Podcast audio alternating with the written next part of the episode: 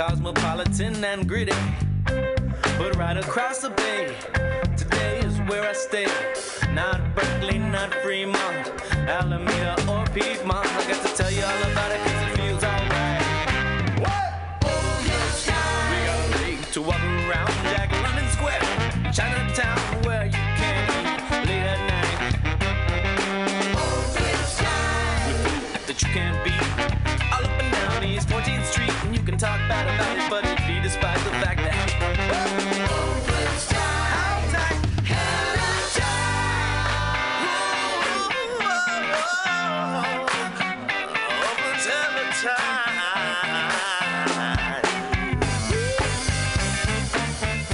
Happy Monday, everybody. You guys are listening to Mutiny MutinyRadio.fm. It's Monday at 6 o'clock. It's time for the Joke Workshop here on Mutiny MutinyRadio.fm. You're listening to Carne Cruda in the Phils uh, and their song, Oakland's Tight, Hella Tight. I like it. San Francisco's hella tighter, though, right? Uh, anyways, ne- not a good joke, but Carne Cruda, look them up. They're great. They're a local band. Uh, tonight on the Joke Workshop, we have 11 people signed up for your entertainment and enjoyment. Please remember if you are sitting in the audience and you are getting up on stage, you also have uh, an imperative, a mission, uh, a helpful thing that you need to do for your fellow comedians, which is listen to their sets, pay attention to them, maybe even take notes. Oh my God. Where is Stephanie Silverman this week? The note taker. Uh, help them out, give them tags. That's what we're here for. Uh, and if you have specific things that you want to work on, you can use this time any way you want. Uh, remember, if you're going to feed someone a shit sandwich, at least make the bread taste good. We need a nice, fluffy brioche complement on the top and the bottom, a little bit of crispy little butter there, and in the in between is where you put the, the dead birds and the feces. Your first comedian of the night. The only reason I mentioned dead birds is that I was all freaked out when I got here because uh, right above the station, there's uh, a bird nest every year, and uh, baby birds fall out of the nest. Sometimes the mama bird dies. Sometimes a dog mauls the bird. That's what I think happened today. It was sort of a crispy bird that looked like it'd been there for a while. It could have been a clump of dirt, but I don't know. If it looks like death, I'm afraid of it. And so I uh, asked. This is the second time our resident bird sweeper has done his job and cleaned up the um, detritus that nature leaves for us once things die. Uh, something that I just don't deal with very well. But he does! Put your hands together, everybody. Pay attention to his jokes. It's Ian Levy! Hey, I'm the dead bird whisperer. Yeah, it's, it's just you got to get used to it if you have cats. It's just the way I, I love cats, and then they love presents. Um, so I, I only really have two kind of general thoughts, and then I was just gonna rave a bit about politics like a madman. So we'll just see how this goes. I um, uh, I, I kind of something not many people know about me. Uh, I saw Ghostbusters two before I saw Ghostbusters one. So uh, sometimes the terrorists win, guys. Like that's you know sometimes sometimes bad things happen to good people for no reason. Um, that's all. That was the end of that thought. Moving on. Um, I was wondering recently. I was watching. Uh, did you guys see that new Netflix show, like Stranger Things? It's basically just like a, a stretched out '80s monster movie. It's pretty good for like eight episodes. But there's there's like these two bully characters in it, and I was wondering like when bullies watch movies, are they rooting for the bully characters? Like, are the kids like, like like who are going around giving everyone like nuggies and stuff and like wet willies? Are they? Do they watch Back to the Future and go like, man, Biff is so relatable. Like, he's really, you know, he probably had a tough time. He probably not a lot of people relate to him. So like, I understand where he's coming from. I was just like, there has to be so because because you know it's you know there's a a shortage of intellectual, interesting, well-rounded bully characters in Hollywood. Okay, guys, we need we need more. That's the next the next Ghostbusters movie. I want four bullies as the main cast. That's what we need. Okay, and that's that. That that that was my thoughts on bullies. So I should probably go and then actually write those down and put some more punchlines in. Um, so I was talking to this. I was talking to this. Um, I wasn't talking. I saw on Facebook. There's there's this woman on Facebook, right? Um, who I used to sit next to in my uh, in my astronomy class. Um, and then we we like befriended um, each other just to like share homework and stuff. Uh, but I didn't know she was crazy until like we befriended on Facebook and saw her posts. And she's super conservative. and it really bugs me that she posted today like she's always saying kind of like racist stuff. Like she goes out and says like she actually says like hashtag all lives matter and stuff and all that stuff. And then she recently posted this thing. It was um it was a shared link from ted nugent. Already not a great sign. Like you shouldn't be reposting things ted nugent posts. But um but she reposted this thing that said uh, Rosa Parks sat on the bus, but she didn't uh, destroy the bus. That's the difference.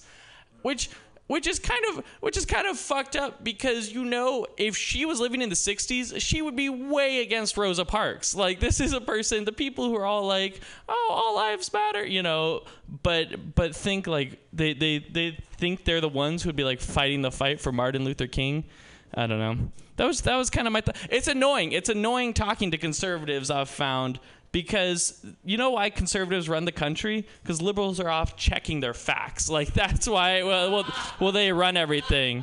Because having a conversation with a conservative person that yeah yeah it's, it's true they'll just say something they'll be like well you know all dinosaurs were libertarians you're like that's not true i'm gonna read a book on that and then they get elected to office. And it's fucked up. There's just no there's no point where there's ever been like there's no movie out there where the old like staunch conservative is the good guy right? Like is there anything where he's like ah these crazy liberals are ruining the, the country you know? They're, they're just too progressive. Yes no go for it. We could we ghostbusters? The, the conservatives are the bad guys?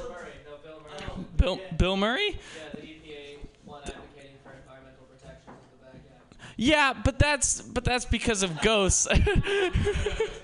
and see, luckily, ghosts in real life don't exist. So until until ghosts do, like, what's what's one time that in actual okay, it's I I could just keep keep raving. I got nothing. I, I could go do some actual jokes. I guess I don't think I could vote conservative. I could never vote conservative because uh, I couldn't vote the way Nazis vote, right? Because I'm not saying all conservatives are Nazis, but 100% of Nazis vote conservative, right? Because there's no Nazi out there going like, white power, but green energy, guys. Like, you know, the Jews may control the government, but we should still recycle. So that's, uh, I don't know. It's a it's a crazy crazy world we live in. Um, I could just keep raving about. That's mostly what I do, just to myself all day. I have one way conversations with myself of what I would say to this woman, and then I just know it just won't matter because if I did, it would just go down like this deep dark hole. I recently like got so mad. We did get in an argument about gun control. Um, and and I got so mad I just said like cite your sources you gotta you gotta prove something uh, and then she cited a meme that she read once, uh, which, as scientifically sound as that is, it was just I don't know. This was this was more of a therapy session today for me, really, than actually trying jokes. But thanks, guys, for listening to my my ramblings. Ian Levy taking the bullet for all of you. Uh, let's take that microphone that's on stage and sort of flip it around to the other one. There you go. So uh, we have a couple microphones up for you guys to make comments on Ian Levy's set. We have this one back here. We have that one up there. Make sure when you give comments, you speak into a microphone. Looks like Ginny Hogan has something to say. Um, good set, Ian. I liked it. Oh, thank when you. you're, I'm talking. when you. When you're talking about who you relate to on television, or no, sorry, what the bullies relate to the other bullies, I thought it'd be funny if you said like, do they relate to the other bullies? Because I re- like I always relate to, but then do someone. Oh, I do have it because I say um, I um, I can relate like whenever I watch a jock movie or something. No, no. Well, I relate on a deep emotional level to like whatever character Woody Allen is playing in any movie. Yeah. So like, that. yeah, because I'm a pedophile. exactly. I yeah. I feel like you could also do someone who's like totally where it's like clearly not you. Okay. You know what I mean? Like the Brad Pitt character or something. Oh, okay. No, that's good. I like that. Yeah, yeah. But but I do relate. I guess to Brad Brad Pitt's on TV shows. I'm, I'm more of a, the George Clooney type. yeah, anyways, so. yeah. I know you love George Clooney. Yeah. Yeah, yeah. Um, I also wanted when you're talking about this woman posting ridiculous things on Facebook about like racism, I I wanted you to actually be like having this conversation on her status. Like you actually comment like, by the way, like did you know that if you were like in the 1960s or whatever, and then she like you you say something that's like kind of very like factual and intellectual, and she responds with like. Fuck you, like misspelled or something. I don't know, Okay. something Well, I could. I have had very long Facebook Yeah, stuff from- about yeah. gun control with her, which Yeah. And I think it'd be funny if like you, you're reading out and good. everything you say is just like very polite and like Yeah. just like fact, and then she just says things that are Yeah. completely irrational. No, yeah, because I have, or I would go and literally read like a 19-page like academic article and then cite it. And I did this, and then she would just go like, "No, I don't agree with that," and then I'm just like, "Well, come on." But,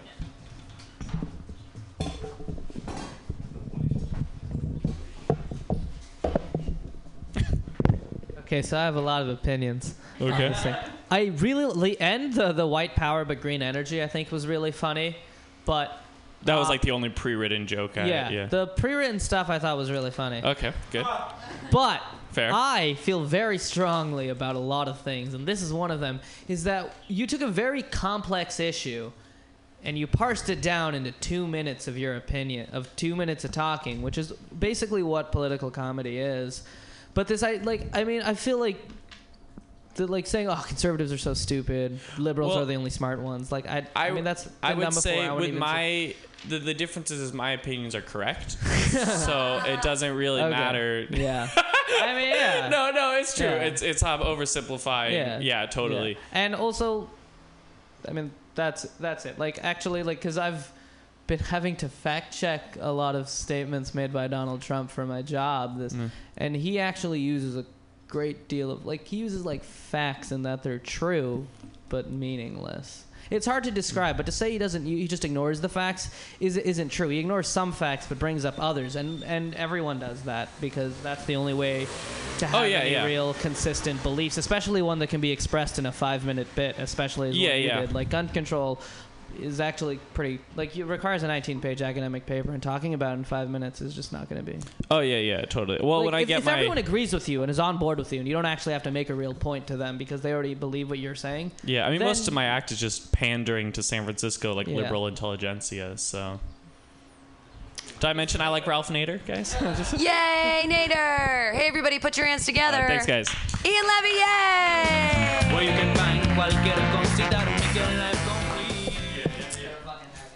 For the record, I have voted for Ralph Nader every time I've been able to vote, even when he didn't run. I still wrote in Ralph Nader. I did. I, I like that guy. I, I, I like Ralph Nader. I don't have a problem with people who are ugly being president like everybody else in America does. Uh, everybody's like, they better be good looking, otherwise I can't, I can't vote for a fat bald guy. That'll never happen. Uh, that's Bernie. Your next comedian, funny lady. Put your hands together. Pay attention. Take notes. It's Elizabeth Simone. Hi, Ian. I was gonna say that I there are conservative people who care about the facts too a lot. I was talking to this guy and I was explaining about the like women make seventy cents on the dollar. And he like got really angry and he's like, no one has ever been able to show me a citation for that. So conservatives are they care about the facts too in a way. Um, but I still think that's true. Um, I'm wearing a I'm wearing a baseball cap. Um, you might have noticed. Why am I doing that? I've been getting liver spots recently, and um, yeah, I think it's California's way of saying you don't belong here. Like white people don't. Be- this is Mexico. Um, because that's what happens if you are a white person and you keep insisting on living in California. You get uh, liver spots, and I think it, it's conceivable that that skin cancer could be like God's retribution for colonialism and gentrification. Um, yeah, I think melanoma might be like the modern day frogs and boils. I think I think God's probably up there like. I said, let there be light. I never said, let there be light skinned people living in the Mission District. Um, yeah, I don't live in San Francisco anymore. I moved to Oakland, so now I'm getting skin cancer over there. Um, what else am I going to talk about today? This is all just like really raw stuff that I have not done, so apologies. Um, I um, oh, I have a joke. How does a how does a how does a paleo person eat a taco? Just like holding the beans and the meat in their hands with the juice just dripping down there. No, I'm just kidding because you're not supposed to eat beans, I think, on the paleo diet. So, yeah. Um, get those people a fucking tortilla. They need a tortilla. There's a reason that they exist. Um, what else was I gonna do? I'm gonna look because I don't have a memory. Um, oh, I was biking and I saw this billboard ad for a new gay and bisexual men's dating app. It's called Squirt. Squirt.org. Squirt. Yeah, squirt, right? Gay. Squirt. Yeah, gay and bi men dating app.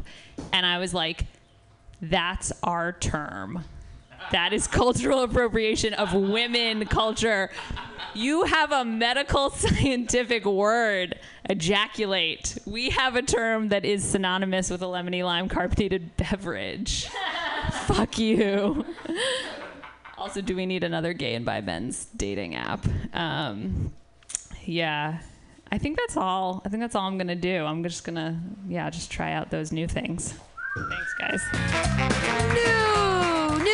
From Elizabeth Simone. Stay up there. Now's the time when everybody gets to say things. Yay! What'd you guys think about her new material? Um, yeah, good job. I feel like I, I want a little bit more on the melanoma thing than just like white people because it's like it's so uh-huh. there's so many white people and not everyone's having that issue that I feel like you need to just narrow something a little bit one more thing specific to you down because I don't know just like it was so broad that you should just take it like another layer deeper because it's just I don't know I didn't I'm white I didn't necessarily know like I could use another detail on that one to So that's not just like white people getting skin Well, I cancer. mean, is that what you mean? I mean, I feel like, yeah, I don't have like liver spots. And I feel like I just could use. Oh, okay. Yeah, yeah. Yeah, okay. it might not be God just doesn't want white people. It might Maybe- God specifically might just not want you here. Okay, just like the the pale white No, people. specifically you. just me. Yeah. Got it. Yeah. Yeah. So spec- How old are you? Oh my. Uh, I think um, s- I have no joke for this at all, but I think squirt.org is funny. Like it's an organization. Seems Yeah. weird. Like not a dot .com or like a dot .edu. It seems weird. Not Yeah, that it I don't know why- .edu in its defense, but still, dot .org is funny. why is it a nonprofit? Yeah, I, I don't know why it's dot org, but I did Google it before I came here just to like double check that I w- didn't misunderstand that it is .org. I think you could say it's .edu. That'd be even. Yeah. Or, or no, no. Or you know, you could say you could say like not to be confused with squirt.edu, which is like where women go to learn about squirting because like women have a million questions about squirting and like what it is or whatever. I would like to see that university. Um, I uh, yeah. Um, so I, I really like this uh, this paleo thing. I kind of uh, this might be like sort of a preference that I have, but I always think it's really funny when people like deny like the thing that's not really what the joke is about. Kind or if you say like you describe like oh how do they eat a taco? Like they eat it with like the beans and the meat like flowing down and the juice is getting everywhere. And you describe and you go into depth about how disgusting it looks, and then you say like. No, I'm kidding. Like they can't eat beans or something. Yeah, like yeah, that. I always say, and that's like kind of where you're going. But I feel like if you like just like make, Make it really into, yeah, I mm-hmm. think that'd be really funny. Okay, cool. Just- Is the is the paleo diet the one where they have to? It's it's the um, what is that exactly? It's like you you eat kind of like a someone in the Paleolithic Oh, age, yeah, so it's okay. like all kind of like meat and vegetables. I Okay. think I've even I- heard some weird things like you have to be like sweating to eat certain things because our ancestors would have been like running after a deer to before they before they ate it. I, I think I I, um, I like the idea Yeah. Uh-huh. that you're talking about paleo stuff, but you might just want to set it up a bit more because like Okay. I, I like had a You didn't vague know what idea that what was, It was. yeah. Like I knew it was something like that, but I Okay. didn't know. Yeah, so you just might want to preference it. Okay, cool. Thanks all. Elizabeth Simone! Yay! All right. Your next comedian, uh, some people call him a baby angel. He's more like a baby devil. Uh, go out drinking with him. You'll see why. Put your hands together right now. It's Ethan Albers. Shut up, shut up. Shut up. Be quiet. Music down. Music down. We're going to do this. Democrats and Republicans, conservative, we're talking about that. We're doing that. They're all the same. They're all the same. They just want you to fight. They want you to fight. They want to keep you fighting. They want to keep you occupied while the real people run this world. The lizard people.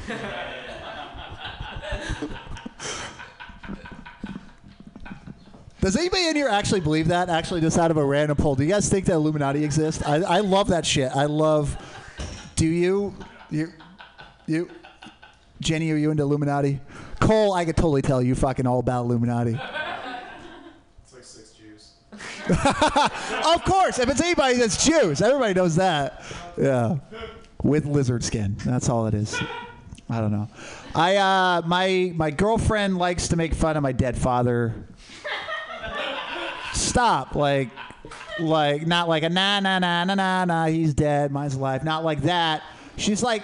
She likes to make fun of the way he acts, and I don't like, or the way he acted. I don't like that because I think they would have got along. Like I really think they would have got along. I think they would talk about love and life and like aliens and stuff. And my dad would have showed her the proper way to throw an ashtray at my head. I, I need to cut some of that down. I can already tell you that. I don't know. My father was uh, my father was anorexic, six feet tall, ninety five pounds. Damn. It anorexic. Yeah. Oh yeah. He looked like a fucking medical skeleton. That's what he looked like. Meta- and he slept in the nude. He slept in the nude, and he was a a nocturnal human being. Are you on board with this? This is just the worst setup. I could already tell you that right now. It's garbage setup. He was a nocturnal human being. So we got that. Nocturnal human being slept in a nude. So I came home from school. He'd be getting up for his day around 3 p.m. in a house with no walls in it. One person. I had a house, 1864. This is just a garbage setup. I'm just, I'm gonna tell you about my life, guys. We're gonna, we're gonna forget about setups. The house is built in 1864. My parents are really smart people. They decided to buy a house, start a remodel, and then get pregnant with four kids and never finish it. Right? That makes sense. So then having a father walk around swinging a fucking dong on a 90 pound frame you can see why I didn't have friends. Lego time was weird with Charles. That's all I got to say. No, okay. I could use some work too. My father, I'm staring right at you. You're my, you look just like my father. he was just as tan. I'm lying. I'm totally lying. Totally. Can you? What if he was just as tan? I'm gonna show you a photo right now. Show you a photo. I uh my father, I'm just all about my dad today, I guess. My uh, my father was actually recruited for Jeopardy twice when I was a kid. He passed, like, went through their preliminary stuff, and they're like, fly down to Burbank, and like, come on down and be like, you know, a smart person on Jeopardy. And my dad said no twice uh, because he couldn't poop away from home because that that's a valid thing. That's valid. I had no walls as a kid. That's valid. I could have had braces. We could have had an education and actually been financially stable, but because he couldn't hold it for like a 48 hour fucking period, it's Portland to Burbank. That's a same day flight, like an hour.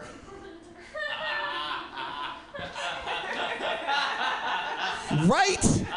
I just found this out from my mom, and I'm like, "You are. Why didn't you divorce him then? Why didn't you just divorce him and send him off in the woods to die like he should have?"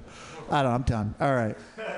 Feedback. Don't clap. Feedback. No clapping for No Ethan clap. Albers, just feedback about his dead dad. Dead dads. Very funny, that whole thing about your girlfriend uh, telling you about that was very good. Dude, I've never met somebody throwing the talks more ashtray, shit very about a dead funny, person. Very funny. She fucking hates this dude. Well, he apparently turned me into a fucking monster. I don't know. So, allegedly, somebody did it. Good chances are it's him. I mean, it could be 100% your fault, but like, the you being a monster. Children are innocent, Arjun. We've already had this conversation. I guess my take, Ethan, is like I need to believe you, or you need to be like a a trustful source for me to like go into your story. So, for example, everyone seemed to like love the poop story, but I just thought you were so full of shit from your earlier story that I didn't believe that I couldn't actually buy into. The, your, oh, the anorexic one? yeah, because that I don't. There was never a point or a clear cue because I don't. I honestly still right the second have no idea how much of that was true or Oh, not. 100%, I- yeah. Well, then, I, did everyone else kind of feel like It's a hard like one to set up. there's It's a, very- really, there's a lot of details that have to need go to. into that. You can't like. You need to just find a way to like make me believe Yeah. it because I just it's really all about believability and like trust me you being a trustful author right now. Yeah, yeah, yeah, Like, yeah, yeah. I, I agree. I think it's like one of those. It's it's such a fucked up situation that a I have to get people to believe it, and b I have to make sure that they know I'm okay. Right, right, right. Yeah, we need to be up. comfortable in Exactly. order to like enjoy Exactly. for all that stuff. So like I feel like that's like the main comment is like, can you tell the story and I don't know tell the story in like an earnest enough way that we mm-hmm. with like punchlines and shit, but you know to sell us on the truth, Yeah. the truth of it. You know. I like that. Yeah, is that is that true? Because I'm still I'm I'm not I'm an eating disorder therapist, and I'm sitting here not Really? believing that because I have Oh, clients yeah, who are like go- five foot, ninety five pounds, and No, that is he's a big dude. He was a big So, dude. Yeah. My I got my height from my father. Uh, so I believed every word because I know you, and uh, that's something that I think is important. Like in a longer set, I think all this shit's gonna work. Yeah. Because like people are gonna know you and be like, oh yeah, he's telling the truth now. Yeah, yeah, yeah. That Uh, stuff doesn't so, work like, in a four-minute bit. So I think that like all the jokes that you told will work in a longer form set. Like that was my feedback. I think Well, that yeah. they Well, I like I think they need work, but I think like fundamentally the bones are gonna work fine. Yeah. Oh, I think the anorexic thing is uh, David's right on that one. It, it needs set up better. While I was Well, I mean, saying it, I could can- tell I, it, was, it was garbage. But you can you can it's if, if you have to set up for a four minute set to tell stories like this about your dad that are real and all that, just start with like you're a dirtbag that lives on a bus. It's so easy for you. It all you have yeah. to do is be like, I to leave the I have a there all the step. I have a step, but it's it's a way that you can immediately have a true thing that you say that absolutely Yeah. tells the audience who you are. Well, I, I have a lot of other opening stuff that kind of puts me where I'm at. Like, so I, I don't know that. So that story is like crazy depressing. Like I, I don't know. When I was listening to it, I was like, I'm not sure if this is fictional or real. tragedy and versus comedy, man, they're really close together. So yeah. that's, I'm totally cool with that. I'm even cool with like an extended depressed fest. But for me, I need the payoff. Yeah, yeah, yeah, with a big 'Cause, laugh. Like the dick walking, your dad walking around with his dick Yeah, yeah, out yeah, yeah, is yeah, yeah. Not enough of a payoff for like the man. Yeah, yeah, yeah. For the, the heavyweight. I agree with that, the heavyweight. See, that's why I took it here uh, with you other mentally ill people. Thank you. All right, heavy dicks all over the room. Ethan Albers, yay! Slapping that heavy dick all over. And your next comedian, slapping his heavy dick all over the San Francisco scene with his new room in Oakland on Thursday nights. I haven't been to it yet, but I promise at some point I'm gonna go over to Oakland and go to your show. It's not even in Oakland, is it? It's only Ten dollars to get a set. It's only ten dollars because everybody put your hands together for Arjun Banerjee. Up the price to 15. No, just kidding. You guys might be wondering why am I like this? Why do I think my opinions matter? Why am I interrupting people's sets with my opinion? Why? It's because in second grade I took a test that said I was reading at a fourth grade level, and that just kind of snowballed into my entire personality. This is who I am now. Because I read at a fourth grade level! Still do! Just kidding. By seventh grade, I was reading at a ninth grade level. Ninth grade, I was reading at a 12th grade level, and that's when it stops mattering. So, anyways, that's just who I am as a person. Anyways, that's okay. Wait, one thing, and then I'm gonna launch into a really long bit, which I never do. Do you guys think when rich people die, their friends pour out a 40-year-old cognac? Just kidding. Friend, rich people don't have friends. Um, okay, that's not funny. I'll move on. So, Grindr. I'm on the Grindr. The whole bit's gonna be about Grindr. So, I've learned really easy to have sex with guys I don't want to have sex with. Like, I get a lot of messages from Indian men, and I don't want to date Indian men, but neither does anyone else. So, so the guys I do talk to, the guys who I want to have sex with, very, very selective guys. Like this one guy I was talking, flirting, things were going great. He was like, "Hey, got a face pic." I send one. He stops talking to me. Okay, I'm like, "Okay, face not a strong suit." But like, how pretty does the face that's sucking your dick need to be? You know, like straight guys, let a fat girl suck your dick. They're so grateful and they love putting things in their mouth. That's their main problem. Anyways, anyways, I'll move on. Anyways, my so, so, so, talking to this other guy. Things are going even better. Got past the face. Then he sends me a dick pic, and oh my god, this is a pretty dick. Nice looking dick. So I don't want to be rude. I send one back. And he stops talking to me. Because apparently, unlike him, I have an ugly dick, and he was not down for a Beauty and the Beast style dick situation. I thought that was going to be the big punchline of the joke. But we'll move on. But like, so I, Dick also not a strong suit. But like, straight dudes. But like, h- but like, how pretty does the dick attached to the guy who's sucking your dick need to be, right? like straight dudes, let a fat transgendered person suck your dick. They're so, ah, I fucked it up. Let a fat tranny suck your dick. They're so grateful and they love putting things in your mouth, their mouths. That's their main problem. Well, that and being called trannies. They don't like that because that's a slur. That's the slur alarm. it went off. Woo, woo, woo. So, like, people are like, oh, what should I call them? Be like, call them people or Sheila. If they're instead of transitioning from a man to a woman, they're transitioning from a man to a total bitch. Never met a Sheila I liked. Every single time I meet someone named Sheila, I'm like, ugh, your name sounds like you're a bitch. And they're like, why would you say that? And I'm like, ugh, bitch. Okay, that's also not funny. We're, we're working out punchlines. I wrote this all last night. I'm very proud of myself. So, moving on. So, summation face, not a strong suit. Dick, not a strong suit. Torso, more of a fat suit. So, I'm really looking for a man who's into feet or knees and hoping both of those are in his wheelhouse. But one guy, one guy suggested, you know what I do is I send butthole pics. And how are you supposed to take those pictures? Like, you need two hands to spread your butt cheeks. Like, what are you supposed to be like? Like, Dad, I need a favor. Get the camera.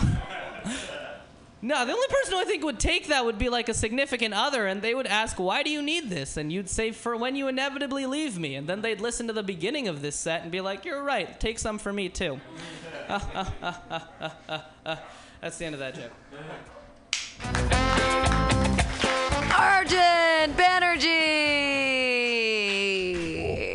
The dad, the dad thing at the end is the funniest thing in that set about having your dad take your butt. Dad, I need a favor.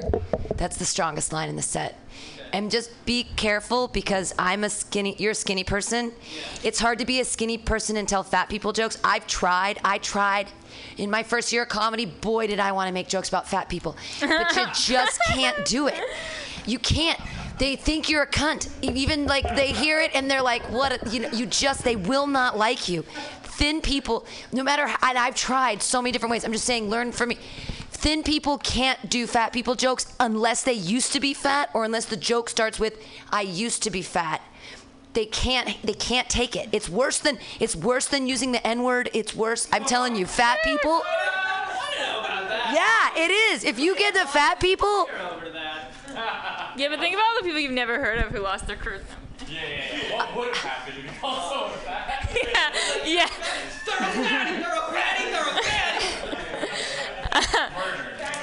Yeah. He would be dead. Uh, I, I, I like I sort of agree with that. I think that the fat jokes you make about girls are fine. I think like the fat jokes you make about yourself didn't really work. Uh, but I thought the fat girl sucking dicks worked. But I thought it would have been funny if you. I thought it would have been funny if you had like you said like. You're, so you're saying that these guys don't want you to suck their dick because they don't like your face, and then you're saying straight guys let fat girls suck their dicks. But I think you should be like, well, well, straight guys already like make it as seem as though like straight guys are already like down to have fat girls suck their dicks. Like everyone knows that they're better at giving blowjobs. But then and then maybe you could think about it and be like, but I guess like. I guess a lot of them have pretty faces or something. Like make it somehow like the contrast between like fit, like you're getting rejected for your. F- oh, I don't know. Uh, this is just a suggestion. Um, the other thing I kind of I kind of like how it, the second thing you say is almost is, is like very parallel. Like the fat trannies love putting things in their mouths. Um, but I also feel like it could potentially. I don't know. To some extent, it could be different if it was like analogous, but then like a totally different example. Like it didn't have to do with the trannies being fat and putting things in their mouths, but it still had to do with like how attractive does this dick have to be, and then be like, but you know like can you uh, have someone suck your dick if they have like a huge bush or something? I don't know. Like some, maybe I I mean that example's not good, but like maybe it would work better if it weren't totally parallel, but I did still like the parallelism. And also, I think for the spreading your butt cheek, you could you could describe yeah your dad taking a picture or like getting a tripod or something, or like having a selfie stick where you like step on the selfie stick on the ground and then the selfie stick like goes between your legs, goes between your legs and then like takes the. I've I've heard it works. I've never tried, but anyway. Okay,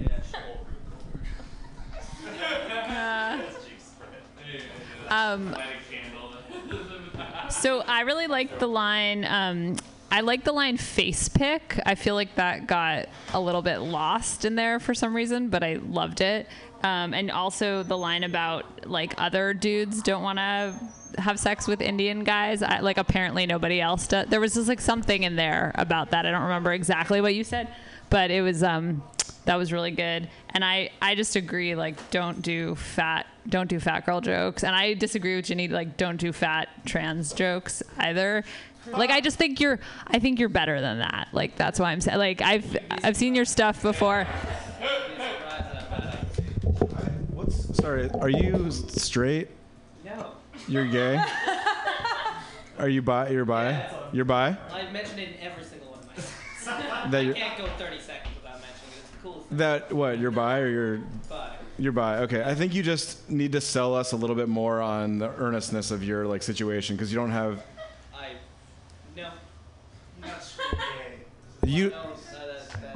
Because I've heard this, and I think the, maybe the reason that I, well, I guess you're not receptive to feedback, but It's, it's, it's, I'm not gonna. I don't want to be like, oh, okay, this is what like I need to sell my sexuality to like you no, gotta you need to fucking like just like Ethan, you need to like convince us a little bit, spend a little bit of time with us to let us know like why you feel this way or why this is something that you're really dealing with. I, Like, di- I didn't know you were gay, and I've known you for a couple weeks now, and I had no idea. couple weeks. I think. Months. Okay. And when you say, yo, but seriously, You need to wear a rainbow I flag. didn't know you were gay. But seriously, when didn't you know. say, but dude, there's I, there's something about your personality that's very sort of like fun and whimsical, and so I think when even though you've said these things and I've heard the words. I kind of feel like maybe you're like fucking around that you're on Grindr and this is like a joke because it's comedy, but I actually was never sold on the reality of that. And I've seen you like three times now, so I think it might be worth considering why just setting up your situation a little bit more, talking about some people don't, you know, just talking about the truth of it before getting into it. Because I was honestly like didn't believe. I don't know. It just took a second. I, I still don't believe you. I think you're straight and white. Ah, yeah. Okay, Madison has one last comment, then we got to move on. Um, I think you could just elaborate on what makes a dick pretty. And like, yeah, thank okay. you. is that universal? Yeah, yeah. It's just hard to describe. Ab- absolutely. Go into detail. Everybody, put your hands together for. I know he's gay now. He, he outed himself. Arjun Banerjee. Yay! It's an out party. Yay! I had no idea. Alrighty, your next comedian. Yeah, he's sitting in the front row with his cute little sweater vest on today. Oh, yes. It's not a sweater. It's like he's like this. Today is he comes from work and he looks like. What do you kind of fit? Yes. Oh well, I, you don't know.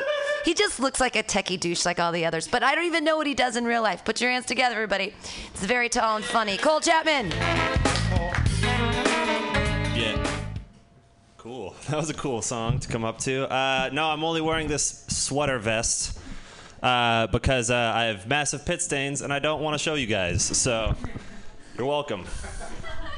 Uh, I was in the bathroom, like examining, like, ooh, show your pits. Is that what you? Oh, because it's like show your tits. I get it.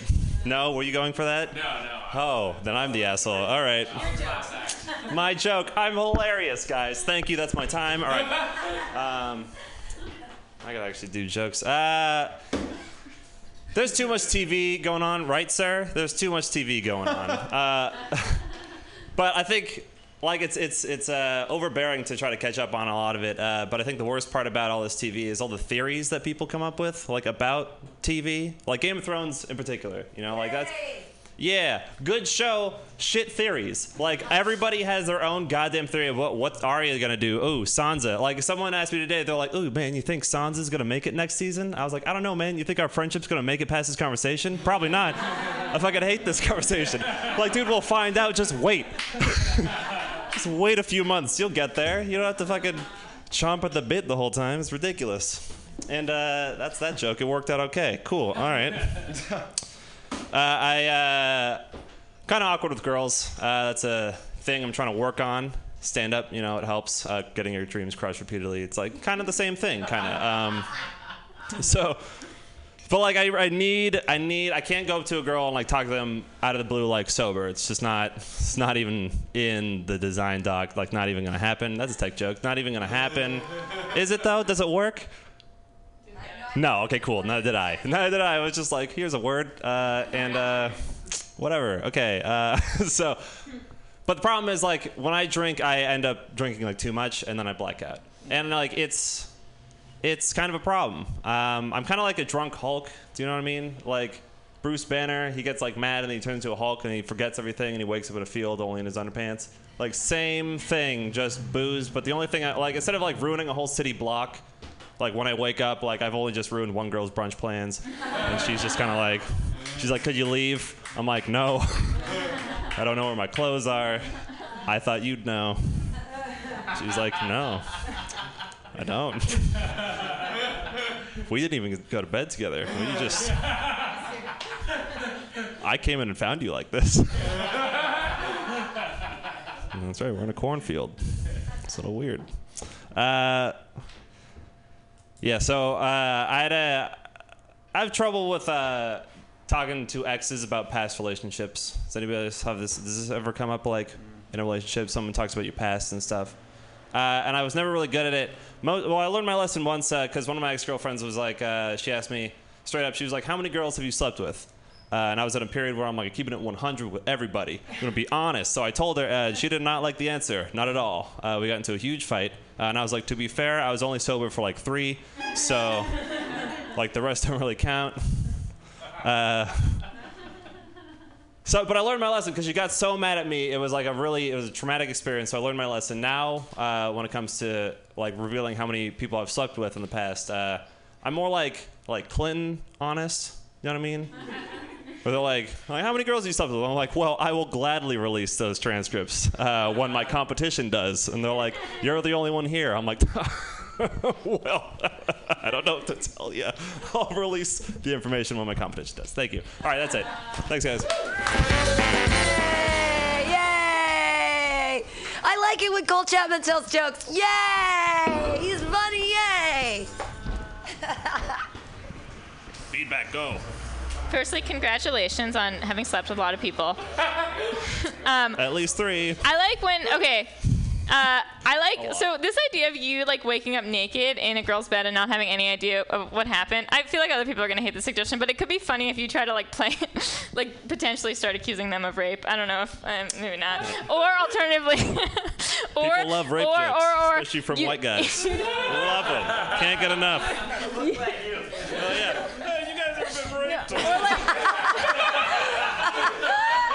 you guys ever been raped? So, but but to her credit, you just did a rape joke and we all laughed and it was very very funny. Just now that just happened and that was funny. I don't know. Okay, whatever. to my In a way, You sure. shaking your titties like that and going, "Want to be raped?" That's funny. That's or like um or like you have a girl you tell this you describe yourself wait, like waking up not knowing anything that's happened you have this happen where a girl wakes up in your bed and has no idea what happens and then she like freaks the fuck out and you're like what's the big deal like i do this all the time Yeah, like at least i'm giving you back your clothes okay like other people have not extended the same courtesy to I know what the problem is. You don't have your brunch plans intact Yeah, anymore. yeah, Ah, like yeah. Um, See, it's a great That's tag. The fallback. brunch pag tag. Yeah, that's Oh, great, yeah, yeah. thank you. It's brunch plans is funny. Thank you. Good I- punchline. I think when you say talking, you said like talking to ex-girlfriends about past lovers.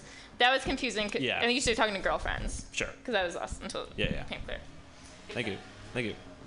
Uh, yeah, I was really, I really like all the brunch stuff. Like that was all that, That was one the, brunch the, the, line, the Hulk totally. stuff. But I would just say the only like it's a small thing, but at the end when you say the Clinton truth, like I'm, I instantly assumed you're talking about like Bill Clinton and Monica. Lewinsky, Go and then it was it was obvious once you actually Oh, we went with the joke. Really, the the switch up was that intentional or was it? Because then I found myself just confused about which Clinton you were talking about. Oh, say I live in 2016, so yeah, it's kind of. yeah, yeah. I'm not really in the 98. Yeah, I, It's not really my thing. I don't know. I, anyways, it's, It's kind of a baby, you know. It's it's, kind of. it's just you know.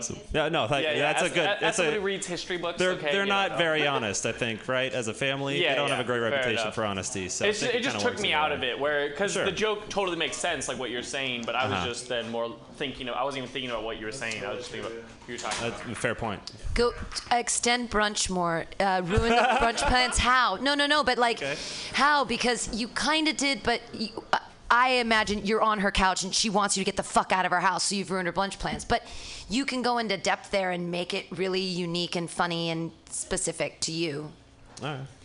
I- agree with the point about Hillary Clinton. It's not worth making it confusing unless there's an underlying joke there. Like if there's like if you're getting at both Bill and Hillary thing, otherwise it serves no purpose. Sure. But then like more broadly, I've seen you a couple of times now. I think you're really really funny. Oh, thank you. Uh, I think one of the Likewise. issues, Mm. one of the issues, and I, I know this is like kind of a mic in which you're working on stuff, but your swagger when you come on stage, it's like you're just like dripping insecurity at times, and then you have. I'm like, dripping insecurity. insecurity. Pardon me. I'm dripping like so secure. But the crazy thing is, you are actually super, super. When you're hitting, it's really great, and then like in between jokes, it's like really insecure for no reason.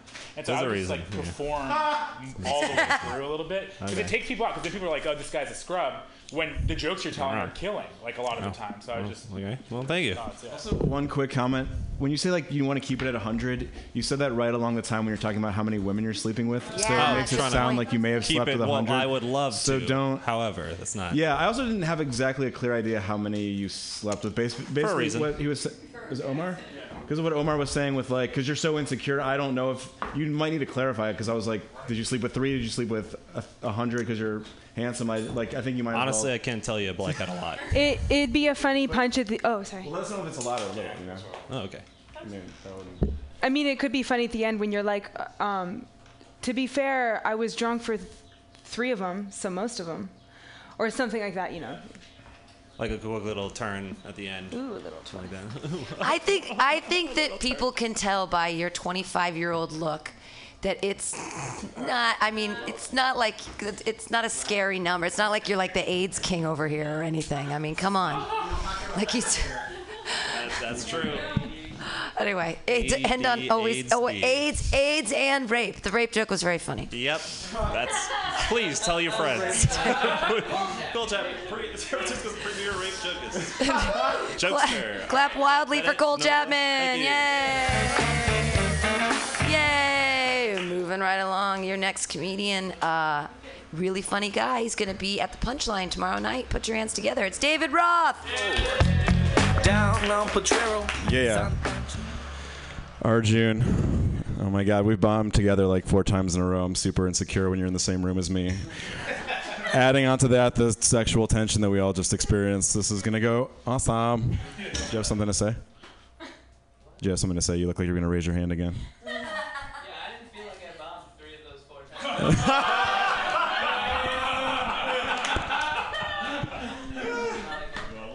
Oh man, it's working out. Um, all right. Now on to things that I can work on later. Um, yeah, I can be. I'm a little bit. I'm self-loathing. Clearly, I think we all get that. The self-loathing Jew. That's you guys know the type like Richard Lewis and Larry David, Woody. Uh, Woody Allen. Um, but the thing about self-loathing Jews, like, it makes the end of relationships really tri- tricky because like the the moment a woman starts hating you, like that's the moment we start having a whole lot in common. Like, was that a mocking laugh? it's gonna be totally thrown off. Like this one girl, Vanessa, she's like, "This isn't working for me." I'm like, "This has never been working for me." Um, she's like, "Do you know what it is about you?" I'm like, uh, "Is it?" I don't know, boundary issues. I'm in my own head, overly sensitive, poor communicator, incompetent lover, Jewy nose, a- asymmetrical nipples.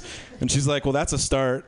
I'm like, actually, like, I feel like we're connecting right now. Do you want to, like, go talk about our shortcomings over a, gra- a glass of Shiraz? Trying out new shit. Um, women, here's the thing you get, you don't get though. Okay, I am not attached to this body and or personality at all. Like, I know you watch like home and garden television. Like, this can be completely renovated. Um, but it's like, yeah, just sometimes just finding myself being like asking a woman like what she wants. Like, you know, is it like a British guy is like, hello, I'm Henry. Hello, fancy a shag? Or another character that I could think of. Um, so yeah, my uh, some weird shit going on. My wife, ex-wife now, uh, she had a late, she had a latex aller, a latex. Are you okay, Brian? What's going on? All right, cool. Uh, my wife had a latex allergy, um, and she like did not. I don't know. Is, have any of you ladies tried like the NuvaRing? That shit is crazy.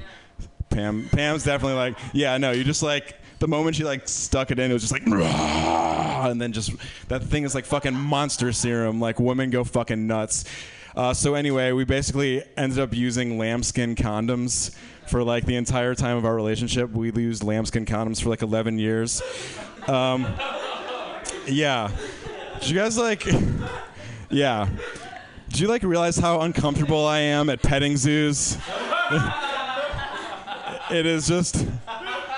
I'll just be like stroking a little of this lamb, just starting to sweat, and I'll be like, you know, we're about to leave, and I'll just whisper in its ear like, later, see you in my wife's vagina.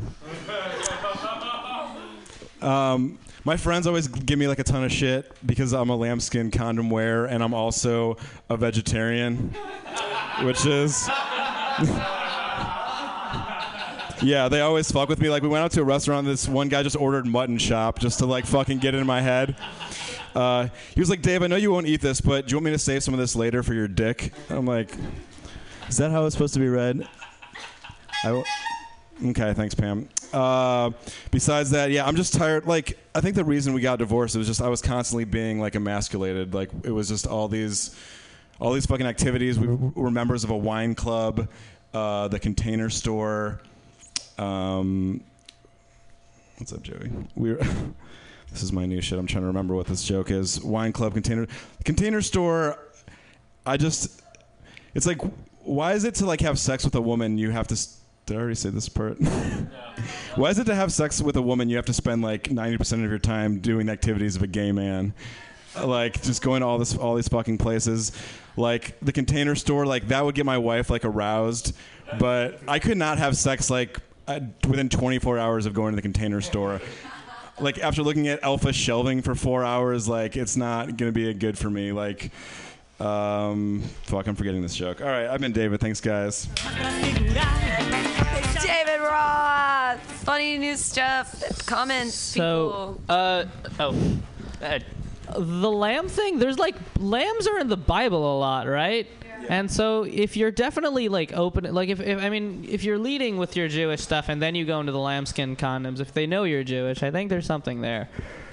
like what I, I don't know, like the sacrificial lamb, that's a Bible thing. You have to sacrifice a lamb, that's another Bible thing. That's a And y- you said red at one point, and that was like lamb is red and meat. You know, sacrifice a virgin, sacrifice a lamb. There's all kinds of blood, blood involved, meat. Yeah. Cool. Uh, the one thing I would say, it's a small thing, but it happened a couple times in your set. Uh, just call her your ex-wife throughout, because calling your wife makes me sad for you, uh, and then I can't laugh. Oh, she oh, is he's my ex-wife so that should work yeah Processing. Cool, yeah, thank you. yeah. Divorces are hard. I, I kind of just, I sort of like when you call your wife and then you're like, oh, I just divorced, like that kind of misdirection. Um, I, David, I'm not, uh, I wasn't fully convinced at the beginning of your set that you were Jewish. Like, no, honestly, I thought, I think I thought you were Middle Eastern when I first met you, and the audience might think the same thing, except for your last name. Do people tell you you look Mid- Middle Eastern? I guess Jews are Middle Eastern. Yes, a lot of Jewish. Middle Eastern. Good point. All right. Anyway, um, I just want to make fun of you for that. Uh, I do have some real notes. Um, I think the renovating personality thing is really funny. I wanted like you to say like, because when you say like yes, I think you should start with like I'm open to like totally redoing like my body, which is like something people know what that means basically, and then you say like or my personality. And I think it could be funny when you say like British. If you're also like, do you want me to just like recreate myself as like a very confident guy who knows exactly who he is? Like I'll do it. That could be funny. Um, yeah, it's funny. Okay, I wanted you to.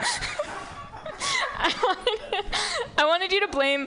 To, meta comedy happening on top I wanted you to. Uh, I think the. I think everyone can agree that the uh, the feedback part of joke workshop is consistently better than the joke. I'm just kidding. I'm kidding. That's a joke. Sorry, I'm, I'm just I'm I'm being mean today. Um, I wanted you to blame your divorce on the NuvaRing or the lambskin. I think like blaming it on the lambskin would be very funny. Um, especially if it's like her blaming you for the lambskin or something, because then like she's like met a guy who's open to using like jaguar skin or whatever. I don't know. I mean that's kind of dumb, but like some kind of like parallel. I also thought a funny misdirect. This might be like kind of hacky, but like when you're describing how she made you do all these feminine activities, they're all things I can like kind of see you wanting to do. So maybe at the end you're like, she was like you describe the activities you have to do, and then you're like, yeah, she just fucking could not take one more trip to the container store or whatever, like something like that. I don't know. Well, it's not that good, but I like this. My my my space is not good. That's actually. Your list was really good. That list in the beginning where you brought Junos out, that was really funny. That like, and then it was off-putting, and so it was funny. But that whole list was really good. Um, I also wanted to call back the lambskin condoms to being Jewish. Um, and like, I don't know if this is too far, but you Jews don't have foreskin, then you're putting a lambskin on there. Maybe it's a sacrificial way that in God's eyes you're really. Anyways, I had that same note, uh, same thought. Um, at the end, maybe you would rather go to a petting zoo because that's what gets you going, Right, like the lambs. oh, Mary had a little lamb. So like, how many like lambskin condoms did you go through over your 11 years? Because like, not once did you go condomless. Like, not not once. You were married. Not once. One, yeah, we, we had, One- we had one a plan- time. we had a Plan B situation a couple times. Okay, a couple times. Oh, that but that wasn't like a steady birth control thing. No. Like she hated We lambs. The entire relationship. Like how much did she hate lambs? What? Yeah. You, That- yeah, it's a- Couldn't catch feelings. Oh, right. Uh, that's why. Yeah, that's what's okay. They're trying to solve your marriage by saying that you didn't have real intimacy because you had used condoms all the time. We're we we're gonna have a therapy session for David Roth later, but right now, clap for him! Yay! Therapy later. Jokes now. Your next comedian, funny lady, has a lot to say tonight. Did someone give her a pot treat? Put your hands together. It's Ginny Hogan. I'm sorry that I've been so mean to everyone tonight. Um, fortunately, Arjun is here. Oh, he's gone. I was gonna say I look nicer by comparison, uh, but he's gone. All right, guys. I uh, where are you going? All right. Oh, we'll wait. We won't. Um, I think that whoever said like actions speak louder than words, like probably had a very soft voice because my like my natural speaking voice is so loud. Like I can't imagine what my actions would have to be to be louder than my voice. Like I'd probably have to I'm gonna do it. Probably have to like do like no. no, it's still not louder. Still not working. Um, I've always wanted to like get pregnant, like for the tits, because to get out of lambskin. Uh, because I can only imagine that if like someone knocked me up, I'd be able to guilt him into paying for a boob job. I ran into this guy I uh, met like freshman year of college recently, and we hooked up. And then afterwards, he was like, "Why did we never hook up freshman year?" And I was like, "Okay, do you honestly expect me to provide a reason for like everyone I've never hooked up with? Like that is just a ridiculous thing to ask. Like I've met probably like hundreds, if not thousands, of guys, and I'm now supposed to like like the burden of proof is on me to explain why each of them are unfuckable at the time. Just makes no. And then he was like, "Oh no, wait, it's because I was like dating that girl the whole year," and I was like, "No, it wasn't." Like, I don't know. This isn't going well.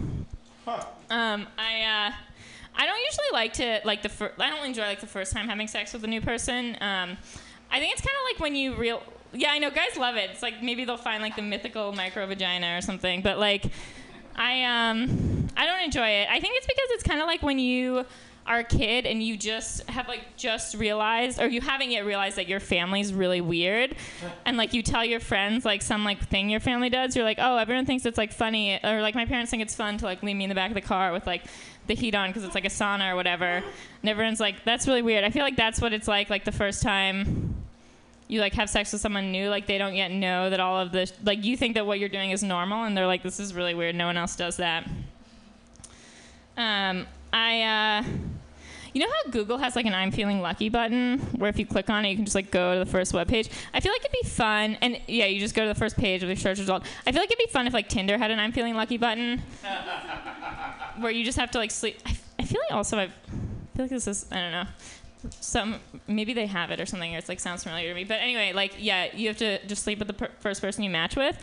Um, I think the issue though is that like we all know no one would want to use it because we all know who would use it, right? Like the only people who would select into it. You guys know, right? It would just be you. It would just be like the really hot girls because like they're the ones who are just overloaded with options on Tinder. I also think it could be fun. Well, I like kind of try to implement this. I'm feeling lucky. I'm always feeling lucky, so I try to implement this for. for Uber, uh, I just get into random cars and like hope they're going where I want to go. Uh, it's great. um, I uh, I was at the airport and um, actually I'm gonna end with something different. You guys are gonna hate this. I uh, so I, I'm a, I believe in interracial dating. Okay, let me just start with that. Yeah, but I have to say, I think this um. I uh, this like this thing with the white guys and Asian girls, like it's really it's orphaning a lot of Asian guys and white girls, and like people think the Asian guys are getting screwed, but it's actually the white girls because like Asian guys can support themselves financially. Like I'm gonna end here. There's more, but I know people are gonna hate it. All right, I'm done. Jenny Hogan. Comments for Jenny Hogan. I want to hear the rest of the joke. I want to hear what you didn't want to say. Um, I was gonna say that this trend of like white women waiting until like I think that the white women who wait until their 30s to get married don't realize the financial burden that they're putting on their parents. And then I was gonna say like. and then I was gonna say, well, then I was gonna say like um, some I'm trying to get into mindfulness, so like sometimes I just take a step back to like be in the present and like listen to the way I say things, and then when I do that, I'm like, I don't think I'd hire me either. so just, you know, like yeah, that's why I didn't say it. Um, I, I like the uh, the actions speak louder than words bit, but I think you could you could shorten it to just saying that um, the person who ever came up with that had never met me or something like that. Where instead of saying they must have had a quiet voice, like it just kind of distracts from what you're going for. I think um, that's good. And then I really like the uh, the the misdirect with the. I think you just need to sell it more, but the misdirect with the the only people who would use the I'm feeling lucky on Tinder are the really attractive people. Like I think there's you just need to expand on it a bit more. But I, I like that idea. Yeah. Is that is that? Did you just? That's a joke. It's not real. I'm feeling lucky. It's a Google thing. It's a Google thing. Right. It's not like an actual Tinder Yeah, it's thing. Not an actual Okay, that's funny then. I, I, I was like, I didn't. I don't. T- I don't understand any of that. But that is a scary concept. Yeah. I really It- like it- that part. Are you done? Are you No, no. I was just gonna say that that if you if it swipe right if it swipes right for you, that's terrible. Like I'm feeling lucky. Like the computer chooses whether. I'm sorry. Oh, that's so that's so scary. funny. I hadn't thought of it Like because I'm feeling lucky would mean that the computer would choose where you're going. so Oh, that means that like they swipe right on the most randomest thing, like the weird dick pic out of nowhere. Yeah, I liked the Uber, taking it to the Uber. Um, and also, but I didn't get why the hot girls would use it because I feel like they're the ones who are inundated, so they w- they wouldn't want to use that. Well, that's like the joke is that they clearly wouldn't. Like, if they had something like that, it would just be like the grossest people. Uh huh. Okay, they would. Okay. And I like going to the like 30 year old white women on their like parents whatever, but you could I think you could go further with that like on their like parents like Netflix account or like family plan or something. Yeah. Yeah, like dad feels too bad to take you off of the phone account until you're married or whatever it is that white, yeah. Um, uh, I was gonna say, oh, uh, you need to expand that uh, why hot girls would pick it. Maybe Yeah. it's like the the chance to finally be like a little like on edge, like scared, Oh, you know, because they always have like comfortable options. I don't know. I think the you could also just talk about how dumb I'm feeling lucky is. I mean, first of all, not a lot of people know what that is. I feel like you shouldn't assume that people understand that. And then on top of that, it's just so It is dumb. it's so dumb. And then yeah, I think just like listing out the different Yeah. the different things. It's also I think you can make fun of like Indian prearranged marriages too. Um, but I like that you Oh, were it's funny. Yeah, yeah. But I like the way that you lo- like, started listing it. But I feel like it's just like more scenarios quicker and what they do. I think the actions speak loud. I mean, I thought the pregnant for the tits was really funny. Right now, the actions speak louder than words was like. It wasn't. It. It was. It's not like. Yeah, you need another way into that. I mean, it could work, but yeah. All right, clap your hands wildly, Jenny Hogan! Yay! Hey, Omar, are you willing to do a set with no comments? Yeah. All right. We're going to have our next comedian. He's not going to do comments. He's just going to do a set because he is later at the Funny Fest thing at Brainwash, so we're going to accommodate him right now. Put your hands together. Clap them in a wild, slappy like fashion for Omar Qureshi! Cool, oh, I like that. This is that's my style of music. Vaguely Latino. Um, I don't know. I was in Chicago recently. I like Chicago. Uh, and I was walking around with a basketball. And if you ever walk around with a basketball, you have unjustified confidence. I, I was still me, but like I felt like Allen Iverson. I was like, dude, I'm gonna cross some bitches up tonight. So I saw this white car, and I was like, I'm gonna break his ankles. So I like did a little juke move in front of his car. It didn't land successfully. He was pissed off, but I crossed the street anyways, and I got into the car with my cousins. This guy was pretty pissed though. Before we could drive off, he comes and cuts our car off, and he gets out and just starts yelling. And let me just tell you what this guy looks like. Do you guys know DJ Khaled? Yeah. This guy looks like an out of shape DJ Khaled. I know that DJ Khaled's out of shape. This guy is a fucking mess, all right? He gets out of the car and is just yelling, and my brother like come, jumps out of the car to our defense. And he was like, I'm gonna fight you. And they're yelling at each other now. The pre fight yells. And uh, the problem is they suck at insults. Like, this guy looks like he's the captain of ISIS's sumo wrestling team. And the best insult my brother could come up with is, Come at me, you little bitch, which isn't that good. To which he responded, Yeah, I'm coming at you, you Pakistani rat. And that was terrible. We did not expect that to happen. We did not expect a guy who looked like a bloated Saddam Hussein to be racist. That was a surprise to us all. So my brother and him were fighting. Like they were they were getting pretty close to each other. They hadn't yet started punching, but they were still fighting. Like they're bumping up against one another, chest to chest, as tough guys do. But that's not a great position to start fighting from. You know what I mean? Like. Like here's how I know it's not a good position to fight. If one of them puckered up, they would have just been kissing. You know, that's too close. My my cousin Iman like realized the danger of the situation, so she jumps out of the car and she's like, "Hey guys, cool it." Which has never worked to defuse a fight like ever. Like, you know what we need? We need a chill pill in here. We need to take it down a couple notches. That's not going to be successful. But then we realized like the error in our ways, so we all gathered her back in the car, and we all got back in the car and drove away. We backed out and drove away. Fifteen minutes later, I hear thuds on the side of the car door, and it was DJ Khaled again throwing quarters at us. I've never known monetarily how much someone hated me until that moment. This guy hated me at least $10 worth.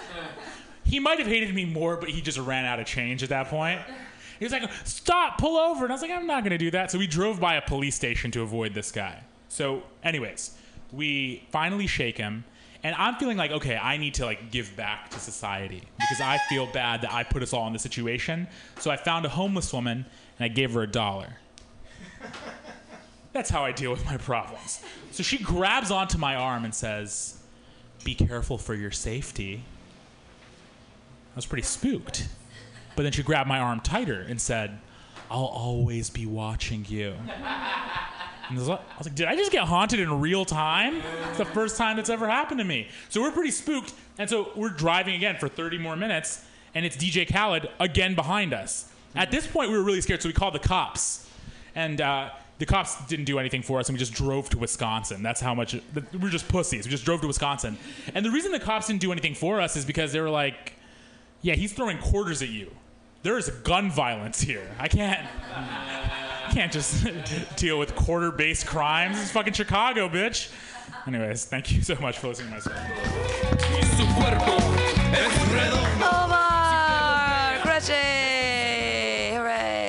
We're gonna do one more four-minute set, and then we're gonna get back to the joke workshop part of the joke workshop. Your next comedian, he's in a show at eight o'clock too. So put your hands together for Cuauhtemoc!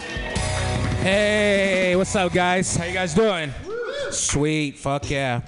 Uh, some new material for you guys. Um, here's a thought: Do turtles have itchy backs?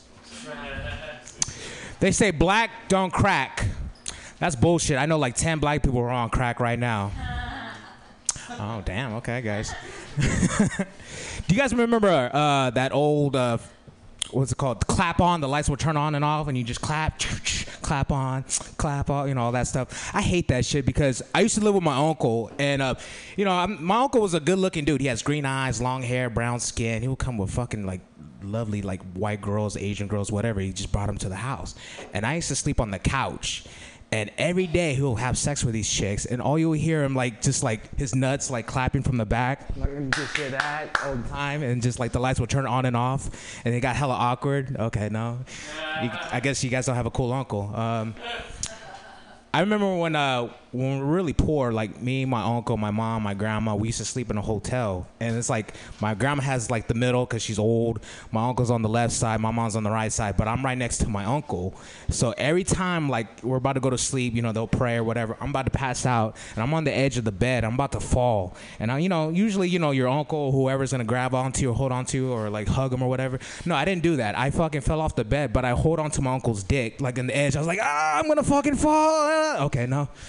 I thought it was fucking funny because it really did happen.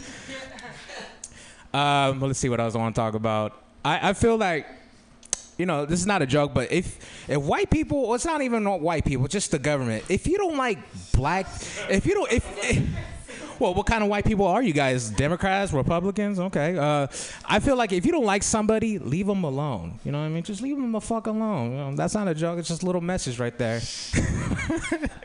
Trying to do a little Bill Hicks there. You know, like mix it up.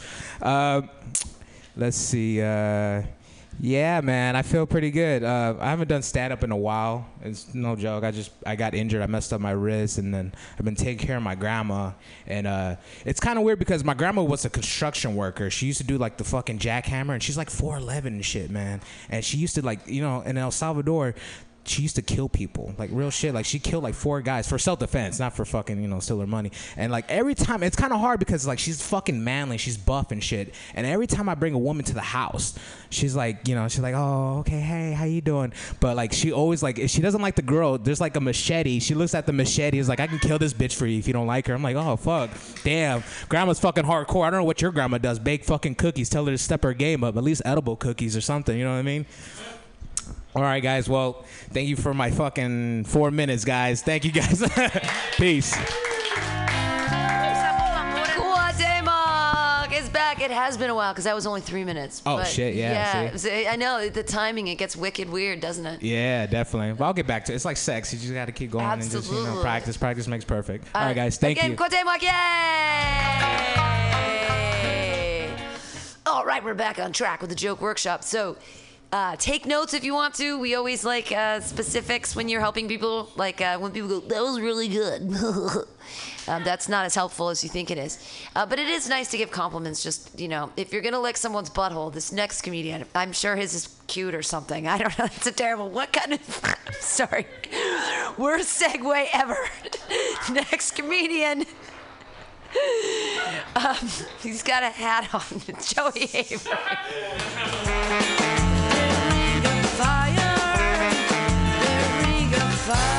That was the best intro ever. Old cute Bud Avery. He's wearing a hat. I like that. It was good. I um, well maybe maybe we'll do a special show, Pam, where we'll find out how cute my butthole really is. Um, I'd do that for the right amount of money. Um, it's true. Ginny, you were mentioning that that the whole white guys and Asian girls thing is very interesting to me. It's a weird one because I was never into it. I was always like, I don't fucking get it. I'm not, you know, wasn't it wasn't into Asian girls. Nothing against them. And all of a sudden, I turned. You know, I just wasn't. I wasn't into it. You know, it's fine. You're into what you're into. And then all of a sudden, I turned 23, and this like dormant white gene laying within me, fucking activated, and I'm just seeing yellow. It's crazy. I don't know what the fuck it is. I just became white. I like started loving Asian girls. Bought a North Face, and now I do sales in San Francisco, and I'm my own worst nightmare. Uh, and I eat granola. So, you know, fuck it. It is what it is, you know? I'll do an overpriced yoga class if I have to. It feels good. Um, I was thinking about like the most interesting parts of childhood the other day, and I realized one thing that I miss about being a kid was how exciting it used to be to just have a crush on a girl and just just it was ever when I was a kid it was like everything that I want and I started early like in preschool I had a crush on a girl. In kindergarten to 4th grade I had a crush on the same girl. In 5th grade I had a girlfriend but I was always so nervous that I couldn't talk to these girls in person. So in fifth grade, I had this girlfriend, and we'd like look at each other from across the from across the playground, and then fucking go home and like AIM chat after, and that was it. And I was thinking about, it, I was like, oh, look at me, like such a young romantic. And I thought about it again. I'm like, actually, I sound like a fucking creep. That's what that sounds like. That's not adorable at all. That's like a weird behavior pattern where you're just like staring at someone, obsessing about them, thinking about them, and then like, oh, I gotta send them a message. That's not really a good thing. I'll never forget that. She was, we we'd AIM. She was softball QT one four seven and I was Lil Babe Magnet 50. Um, yep, because I was always a douche.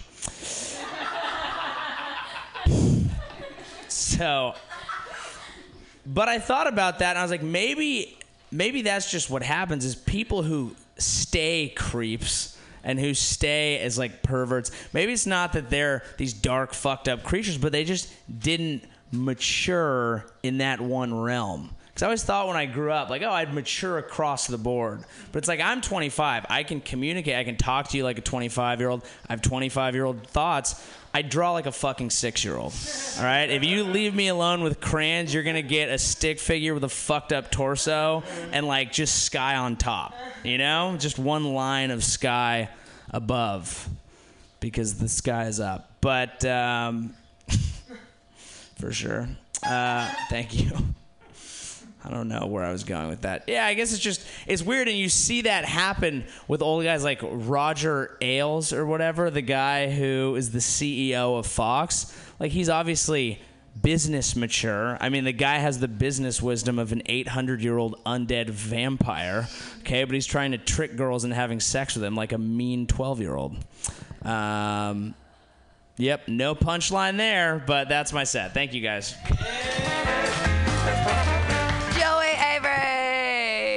Comments from Ethan Albers. Yeah, you're the first one actually. I've been here all day. I haven't given any. Uh, I don't you. think most people. Does everybody know about the Roger Ailes thing in here? No, kind of. I, it, it would require more explanation. It is a. Yeah. That's a fresh off the press there joke Uh, there. yeah, hot. Got to be first to the mic with that, Joey. Topical. What is? Who's the Ailes guy? Yeah, so he's the CEO of, of Fox News, and he basically was telling all these anchors, like, look, if you want to get ahead in this business, we need to fuck. Wow. Yeah, they just fired him Yeah. today, Which wasn't is it? like Yeah. what a. Which I know, not it's not surprised at all. surprising. I'm I was surprised that you could get fired from Fox Right, for that, but right? That's, that's- the surprising part. Right, but that's like Fox what a, fired his ass. Yeah. That's like what a 14 year old does. He's like, wait, fucking No. truth or dare? Dude. Oh, say dare. Fuck. Rupert Murdoch should have gave him more money. Isn't that the way that shit operates? So Yeah. He's also a lunatic paranoid, paranoiac, or whatever the word is, the noun verb. stop being a nerd about Fox, Connor. That's valuable.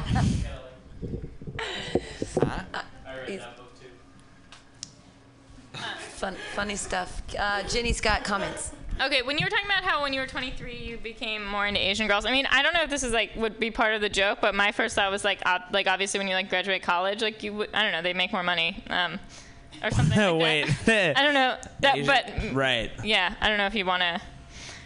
Maybe, maybe not. Yeah, it's. I mean, it may be an interesting point, but I feel like I could. Yeah, I, I yeah. could generate some pullback with that assertion. Is that? Yeah.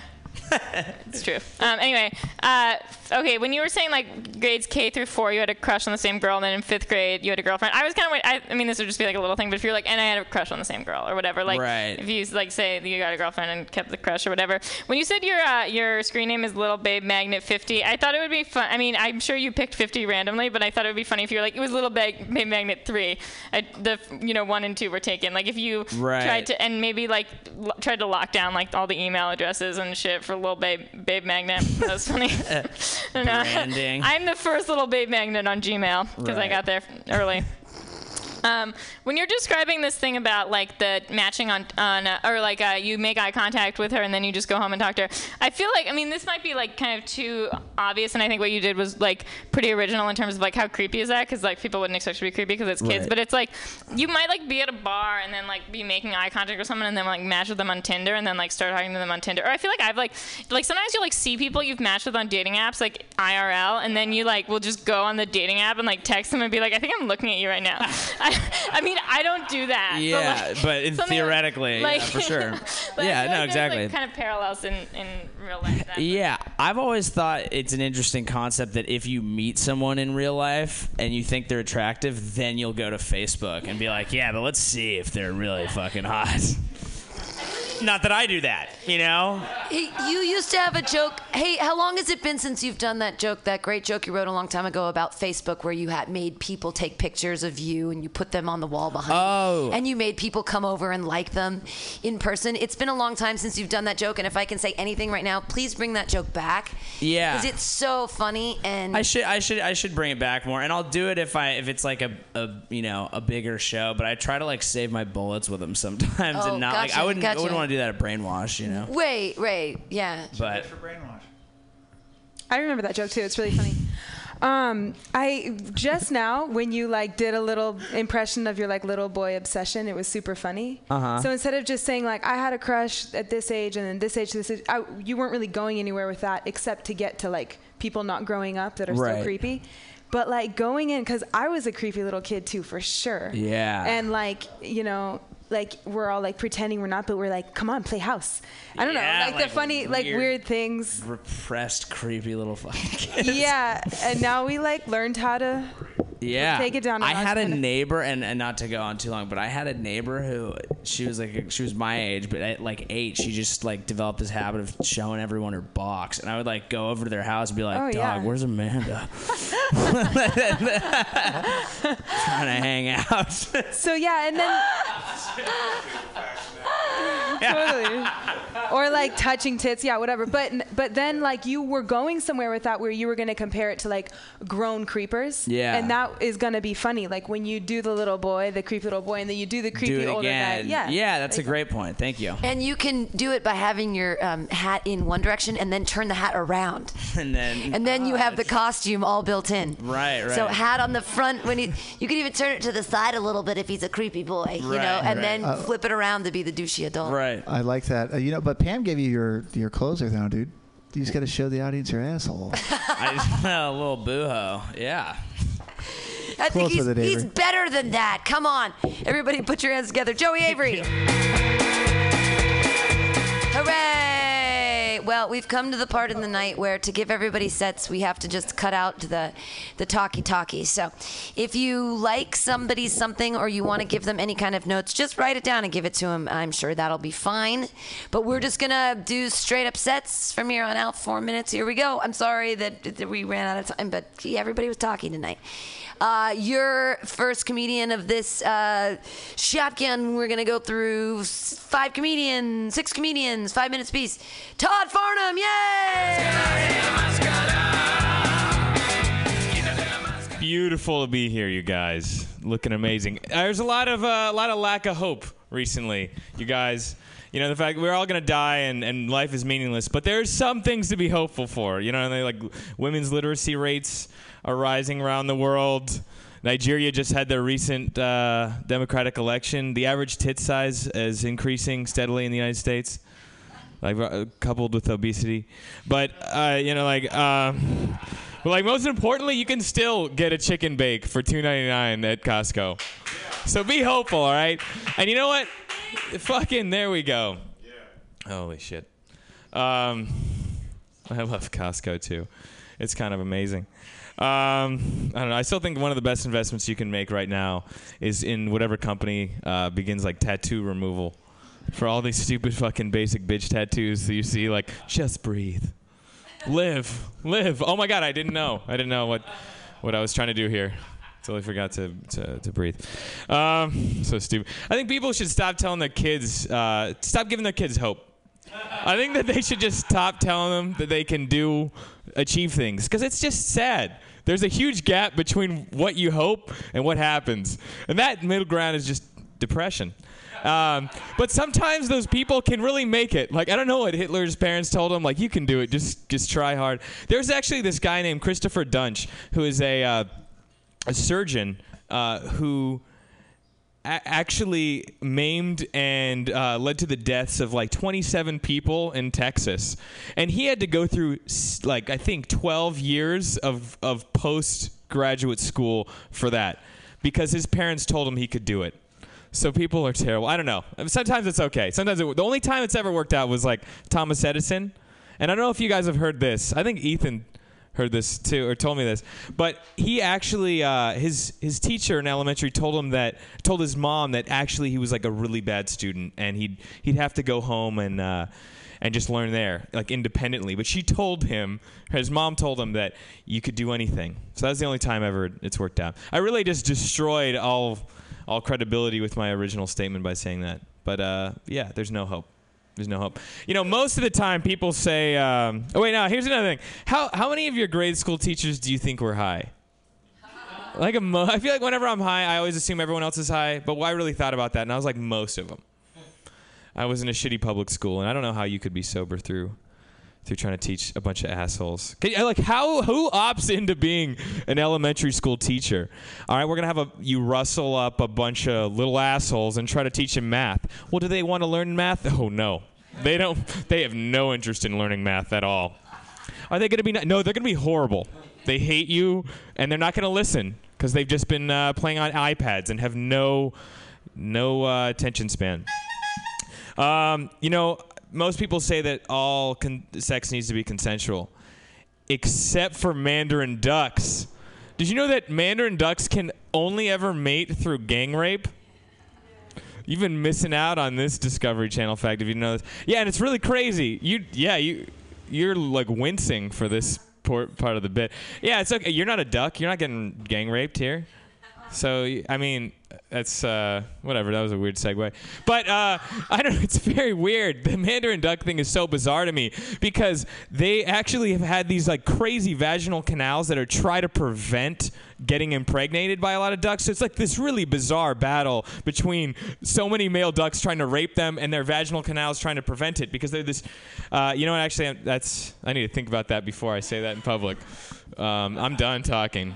Uh, thanks. And there's no feedback, so I guess I'll just wonder how that went. Yay, Todd Barnum! They do have corkscrewed vaginas. He's absolutely right with all of that. I really resonated with your good set tonight. Those are his comments. Your next comedian uh, hangs out in uh, San Jose. He does the Improv San Jose or San Jose Improv. I don't know. I haven't been down there. I'm a dick. Uh, but he is not. He's a very funny guy. Put your hands together. It's Terry Dorsey! All right, let's cut right to it. I have to follow duck rape. That is what my friend, who knew he I was going up behind him, is making me follow duck rape.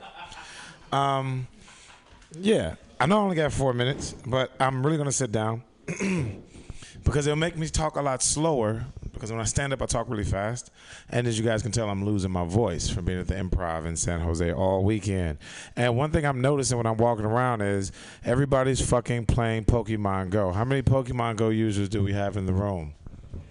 Would you guys all just walk out in traffic and kill yourselves already? That's what they're trying to do. It is the fucking purge, you assholes. I cannot believe you are not fucking paying attention to this. They're already killing you. They're already taking all your information. They know where you're hanging out. They're going to fucking kill you. Everybody's like walking around, gotta catch them all. I was like, how the fuck is this even possible? You know what I'm saying? I'm pretty sure I saw the Pokemon craze come and leave. I didn't know it was just like a dormant like cell inside of your brains that they laid when you were nine years old. So when you were 26, they can kill you all. This is fucking ridiculous, man. You gotta be careful, man, what neighborhoods you walking through too when y'all doing that Pokemon Go shit. Because you can catch a whole lot more than goddamn Pokemons, all right? Walking through some of these neighborhoods, you can catch, let's see, crabs, herpes. You might catch a sense of entitlement if you're walking around San Francisco. I like that last part, okay. Oh, listen, the country is in a fucked up place, y'all. Okay, for real. That's why the Pokemon Go shit really does have me pissed off because it's like, man, the country is so fucked up. This new game is the shit, though. You know, It's just bullshit, man. Because it's like we're in a bad relationship. You ever seen those people that those couples are in bad relationships, but they stay together because they like they share a fucking nice apartment or a child. That's what America is. You know what I'm saying? But I just think we need marriage counseling. Since we don't want to talk about it, we like need a neutral party. Like maybe another country to step in. Like, hey, America, let's get off this bullshit. Okay, stop it with the goddamn racism, man. You guys are all fucking humans, and you're supposed to be fighting us. you know, we're so fucking tired of you fighting each other. Why won't you come fight us? So yeah, we we are in a bad relationship, but I want to ask you guys a question. If we're in a relationship, and I mean, I say we as in black people and white people. I know there's a lot of other people here, but the big problem is still, for some reason, between black people and white people, man, it fucking sucks, right? But if that is the problem, who's the man and who's the woman? If the who's the white person? Who you think? Who would you think being a white man in the relationship? Oh shit, he got nervous, dude. Trust me, it's only one black dude in here. You guys are safe. You guys are safe. It's only one black dude. No, I'm saying if we're in a relationship, who's the man and who's the woman? Is the is the white person the man or the white person the woman? I love that. Only in San Francisco would I get that answer. That's dope. Huh? Dumb man, right? Bullshit. You're wrong. Be the woman. Come on, the woman. Slavery? Come on, that's some woman shit. Get the fuck out of here. You can't go nowhere. You're going to go eat what I tell you to go eat. that shit was not the man. The man was definitely the black people trying to get the fuck out of the house as much as possible and take responsibility for as little bit of their problems as possible. So I'm telling you, you got to switch up anyway. That's oh shit. All right, I gotta go. So I like it's like how they blow the horn, like you got to get the fuck off the stage. Oh, I have a whole minute. Okay, cool. All right, well. All right, I'm sitting down, but I know that's showing I'm lazy. But I really have lost weight, guys. I was like a little bit over 300 pounds, and I'm just kind of tripping, man. It feels good to actually finally lose weight. Don't clap. It sounds like fried chicken. Usually it gets a clap because I'm on stage and I'm dressed better, but yeah. Anyway, I want to fit that in. I just bought a car recently too. Uh, it's, it's a classic. You know what I mean? Bought a classic car. It's a '97 Mercury Cougar. You know what I'm saying? Cougar and shit. You know what I'm saying? I was like, oh, I remember this. I remember when I looked at the ad and shit, I was like, ah, oh, XR7. Oh, yeah, I remember this car. These were kind of cool. Went and picked it up, man, for a good deal. And as I was driving off, I realized I drove over to this guy's house and picked up a white Cougar. Low miles, you know, real clean. No, no, not a lot of dents in the body. You know, still in good shape. yeah, she can go around the block a couple more times. Yeah. All right, I guess since I opened up with racism, let's go ahead and. No, does anybody had an abortion recently? I just want to see what topics I have to stay off of. I don't have anything against abortions. I just think it's a stupid name for the abortion clinic. Planned Parenthood? Come on, get the fuck out of here. There was no plan. Say that shit backwards. Hood parent planning is more like it. That's more like it, right? All right, y'all. That's my time. I'm Terry Dorsey, man. Terry Dorsey, uh, all the way from San Jose. He does know the way to San Jose. You're next, comedian. I'm sure he's also been to San Jose once or twice. He's funny. He's been he's been out of his chair all night, walking about, being funny. Coming up to the stage for you guys right now, it's Jackson McBrayer. All right, I was gonna close with this, but now I gotta open with it. So I was uh, hanging out outside of a show, talking to a comedian. It's Joey Avery, but you know, and ambiguity. But uh, I go like, "You're really funny for a white guy with no problems." And he goes, "Jackson, everybody's got problems." It's like, "Really? Tell me about it. I didn't know." And his response was, "Jackson, I'm not having this fight with you." Guys, he didn't want to fight with a handicap. Now that's a dangling modifier. I don't know if he didn't want to have the fight because he was handicapped or because he didn't want to have a fight with a handicap. But you can't win an argument about whose life is tougher with a guy in a wheelchair because you know how in golf, when one person has an advantage, yeah, they get that thing. That thing. Thank you. uh, so uh, I want. I have a crippled cousin, and I'm super excited about it because I get to feel normal for the first time in my life in my family. Like I'm a minority of one in my own fucking family. So I get really tired of comedians being like, "Oh man, I was the only one in the room." I was like, "Bitch, I was the only one in my family." like you get to go home and be like, "Oh, life is so hard." Man, I went through this horrible experience and your mom, your dad, your sister and your brother, they all get your experience cuz they've had it too. I roll home and I'm like, "Boy, life is hard." My mom goes, "Yeah, I'm sure it is." yeah. Uh, so I get to teach him shit. Like I get to teach him how to mosh in a wheelchair. You know what it's like to mosh in a wheelchair? It's fucking magic. That's what it is. But you gotta learn how to do it. What you do is you square up and you find the biggest fucker in the pit and you hit him with your fucking forearm. And that's how you do it. Because they move back. They're like, oh fuck. And then they immediately ask you if you're okay. And they try to get you out of the mosh pit because you didn't mean to actually get in the mosh pit. No, fucker, I belong here. I'm a goddamn metalhead. So then they lift you up in your chair. And now you're crowd surfing in your wheelchair. And that's a great way to impress people. I mean, people will be fucking impressed when that happens. Another great way to impress people if you're in a wheelchair? Do literally anything. People will be impressed. Hey, you know, I used to get mad about it, but to be honest, life is an uphill battle, and your poor ass is in a wheelchair. But it is a great way to pick up women. Baby, I'm tired. Can you push me up this hill? Don't worry, I'll give you a ride on the way down. It's fine. Uh, also, when he gets a bit older, I get to give him all of my crippled pickup lines. Like, oh, you're too drunk to walk. Can I wheel you out of this bar? Oh, your legs are tired. Would you have a seat? Really, all you want is any reason for them to sit on your penis. That's the like gold star best pickup line because it's literally a pickup line. And that is proper use of the word literally, by the way. Uh, that's the thing. People thought that Yoda was brilliant because he was the last of his or because he was ancient. But Yoda's Yoda's not brilliant because he is ancient. He's brilliant because he's the last of his kind when you have the only experience like your experience, you become insightful in shit. And I like saying something that smart and ending it with in shit because uh, juxtaposition.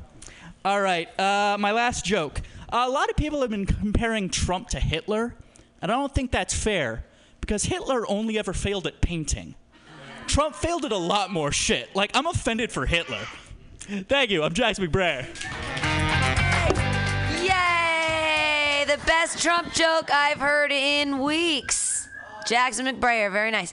Your next comedian, uh, very lovely lady. We're still not friends on Facebook, so I can't tag her, and uh, you know, uh, be let's be friends. Put your hands together, everybody. It's Madison D.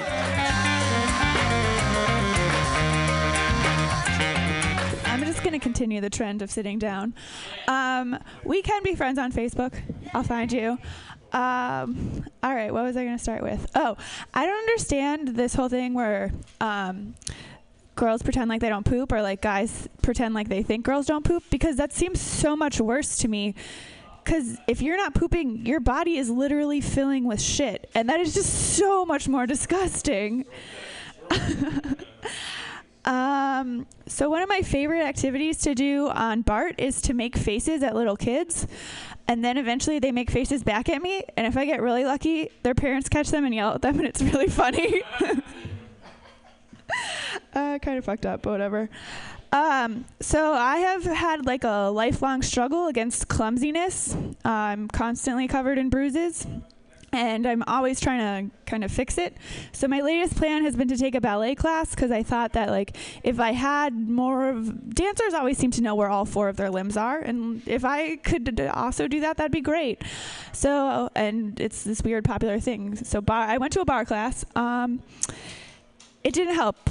Uh, instead of more awareness, I just like whacked a girl in the head with my arm, and then they asked me to leave. But they gave me a full refund, and there's like 200 bar classes in San Francisco because it's trendy.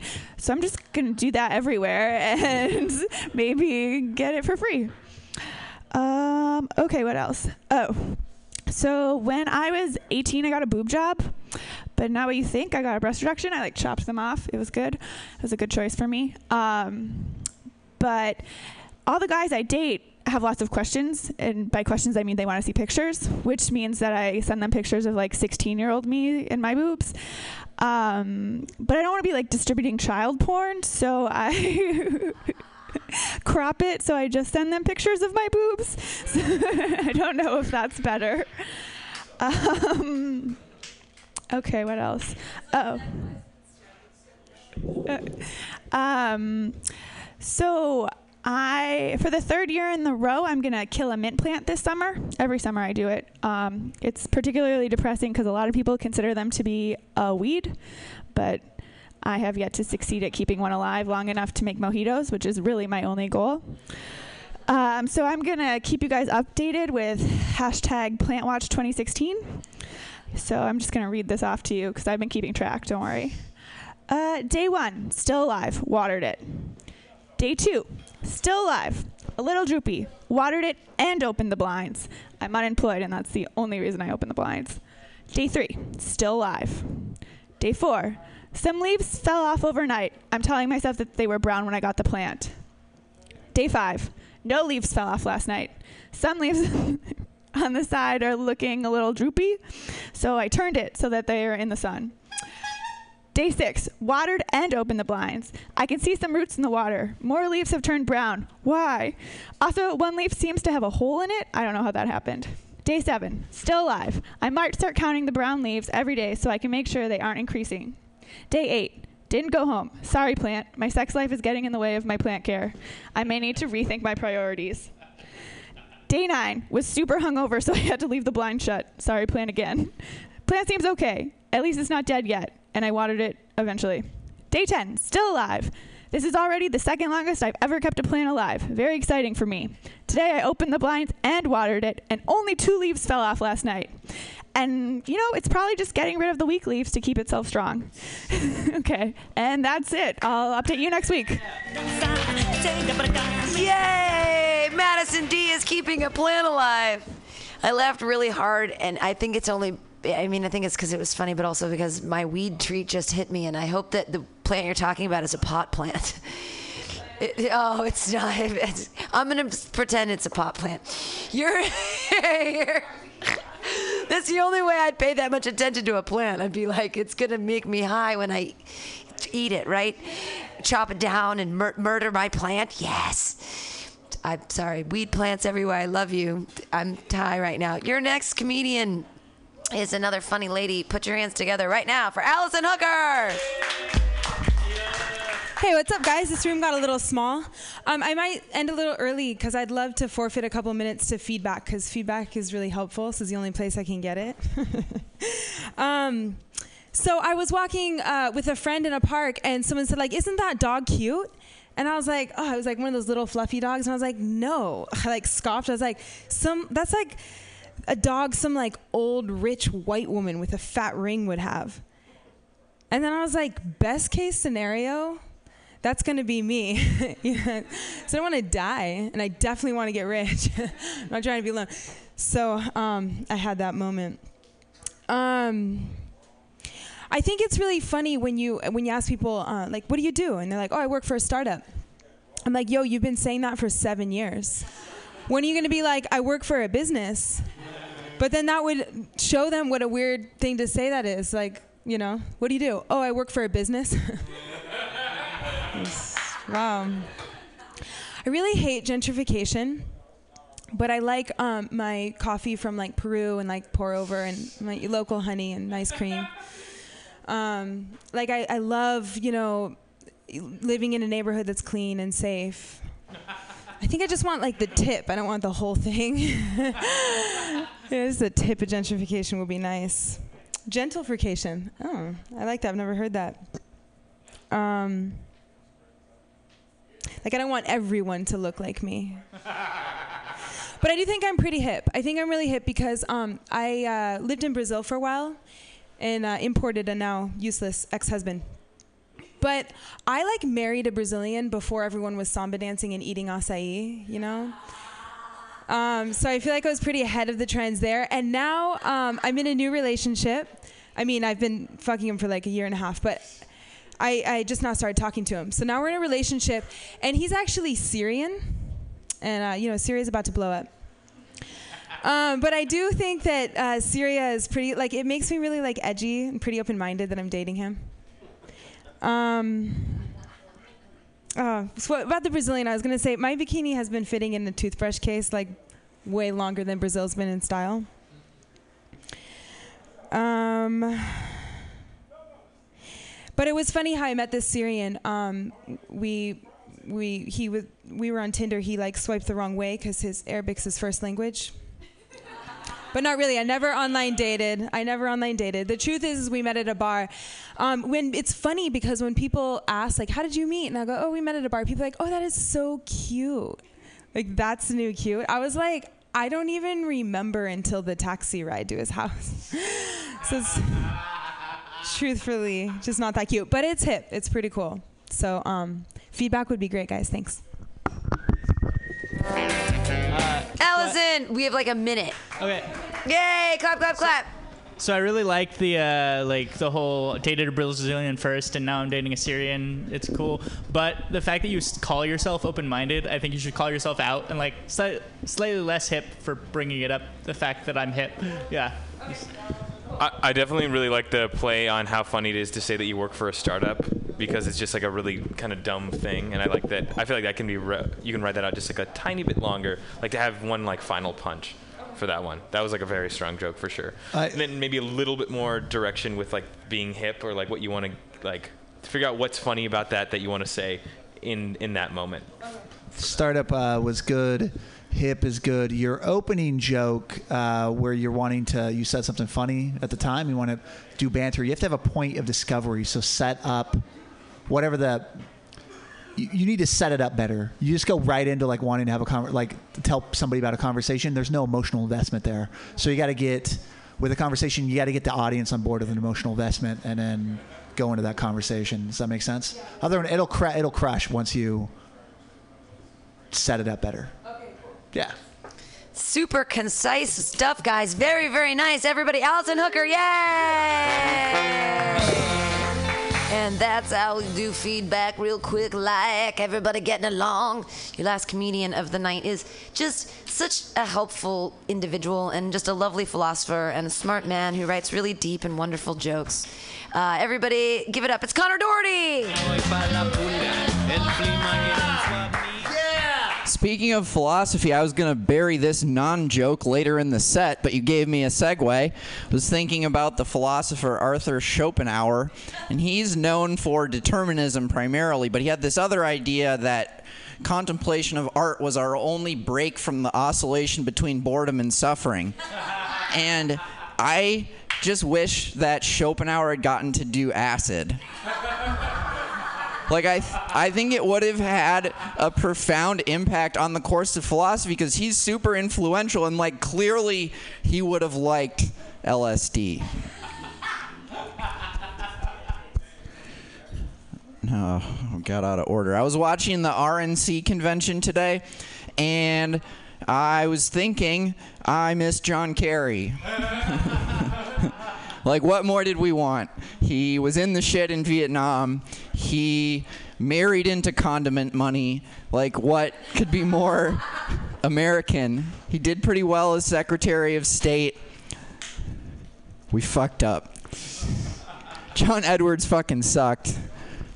But you win some, you lose some. Trump Pence sounds like one of those empty British signifiers, just like something like, we forfeited Trump Pence to Tiddly upon a uh, willing Willington. I don't know. Maybe I should have thought about that first. It sounds made up. Sounds not real. I used to be worried that I was an Anglophile and I was gonna have to like get hormone treatments and stuff, but then I actually went to England and I discovered that it sucks. it's like America turned down to seven. like if America is 11, it's just like the food has no flavor. It's not a good place to be vegetarian. The, o- the only place you can be a vegetarian there is London, but in London you just like walk around and every time you blow your nose, it's just soot coming out. It's like the Industrial Revolution never ended. Just kept going. When I was walking over here, I was thinking I hate small children because they oh, they have this incredible capacity to know exactly where you're going. Which, first of all, like they ha- we have to turn that into technology somehow. Like you know, small children seeking out missiles or something. Whoa, that got weird. But I was thinking like, because you're the one that has to really take the the onus is on you because they're dumb. And but I was just thinking like I could pretend I had a medical condition. I would just like bowl over some small children and be like, I have juggernautitis, and just keep walking. That probably wouldn't work. It's also not a joke. As a, thank you, everyone, for confirming that. Speaking of art, there are a lot of artistic movements, and sometimes there are movements that come after those artistic movements, and you put a post there, you know. So you got your your uh, your punk and your post punk, your modernism and your post modernism, your office and your post office, and you. If I was going to start an artistic movement, I would call it eerier. Because then, if you like built on my movement, you would be a butt. And I, the the philosophy of my artistic movement is like everything based on this sucks.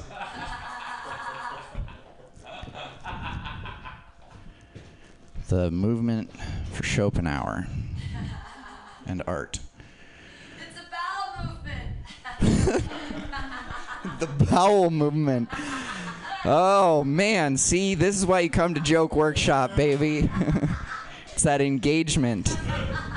You don't get this kind of feedback at Brainwash. They just stare at you. I think was that all the thing? Oh yeah, because I I have this thing that's like. It's supposed to be like the setup for a joke, but it starts with "So I'm smoking a blunt and," and there's no punchline.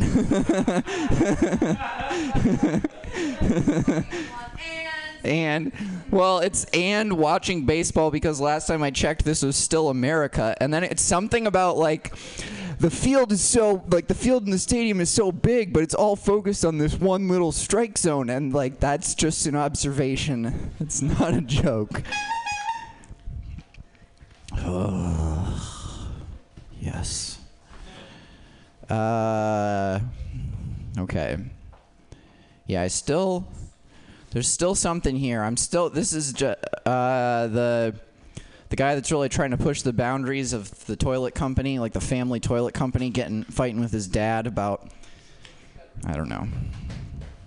It was a thing once. Uh, I think I'm probably. I think I'm probably gonna end there because like I keep trying to write jokes, but then I just like accidentally write math jokes. And uh, Chris Knatzer came up to me the other day and asked me about all my algebraic number theory jokes. He's like, "That was good. Is it funny?" I was like, I'm like, "That's oh, you know you're doing well."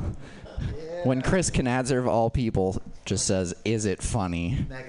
Yeah, there we go. Good way to end the open mic. I'm done. Connor Doherty, Schopenhauer's post here, and then it's a bowel movement. I thought it was incredibly cute and punnier than most. Hey everybody, this was the joke workshop. Uh, come early if you guys want to be in the. I mean, every week it's different. Uh, next week, I'm in New York, so if people are gonna do it, they're gonna do it. They'll contact each other, but probably not. Um, have a good day. Bye-bye. Have a nice time. Coming up next is Forever Two Wheels. Are you tired of swimming through a sea of podcasts? Are ye on a raft without a paddle?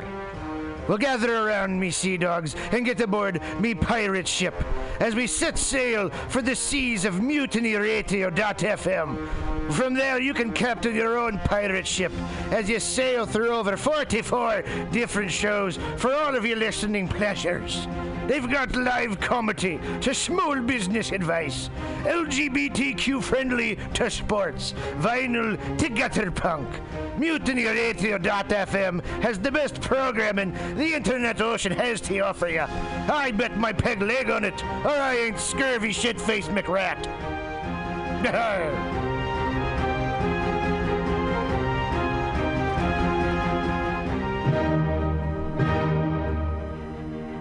Good evening there, my friends here at MutinyRadio.fm. Chester Cashcock here, and giving you my love and regard as well as movies over there.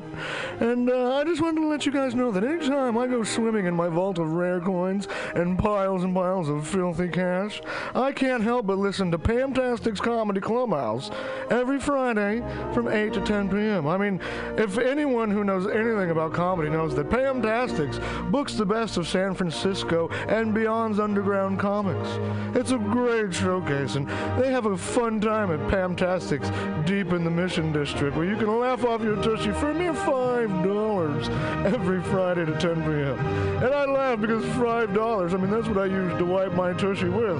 So to laugh it off for a mere $5 is indubitious. But if you can't make it to Mutiny Radio, well, don't even worry. Don't fret at all. You can simply download the podcast post show and giggle in the comfort of anywhere, like your Aspen summer home on the mountain ridge with the kayak feeling. Yes. So all you got to do is just go to podcastics.pcrcollective.org slash comedy clubhouse, or you can listen live every Friday from 8 to 10 p.m. as your host Pam Benjamin brings you the best comedy from San Francisco and beyond the universe. And what's better than the universe? It's a cash cock, honey. Yeah.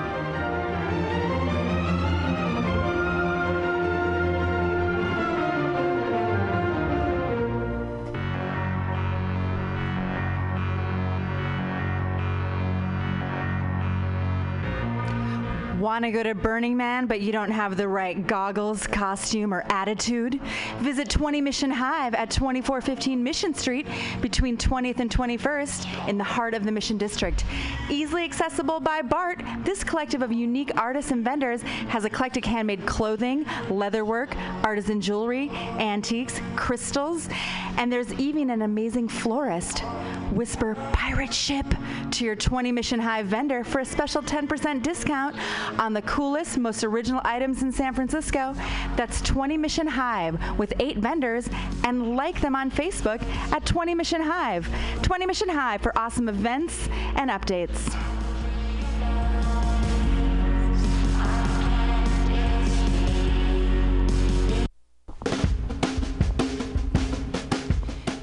The dictionary definition of the adjective eclectic is selecting or choosing from various sources. When Bay Area musician J.D. Buell brings you Morning Train Wednesday 10 a.m. to noon on Mutiny Radio, that is exactly what he does. Select music from various sources to give you a unique listening experience. Rock, pop, jazz, bluegrass, gospel, funk, reggae, folk, blues, country and western, electronica, soul, disco, rhythm and blues, punk and post punk come together with music from around the world with Buell's passionate and down to earth delivery. In an age of personal music delivery systems, JD Buell carries on the values of progressive FM radio when a listener could actually have a relationship with a programmer, someone who would create an eclectic musical environment wherein both listener and host find fulfillment. The Morning Train with JD Buell, Wednesday, 10 to noon on mutinyradio.fm. Freeform radio for free minds.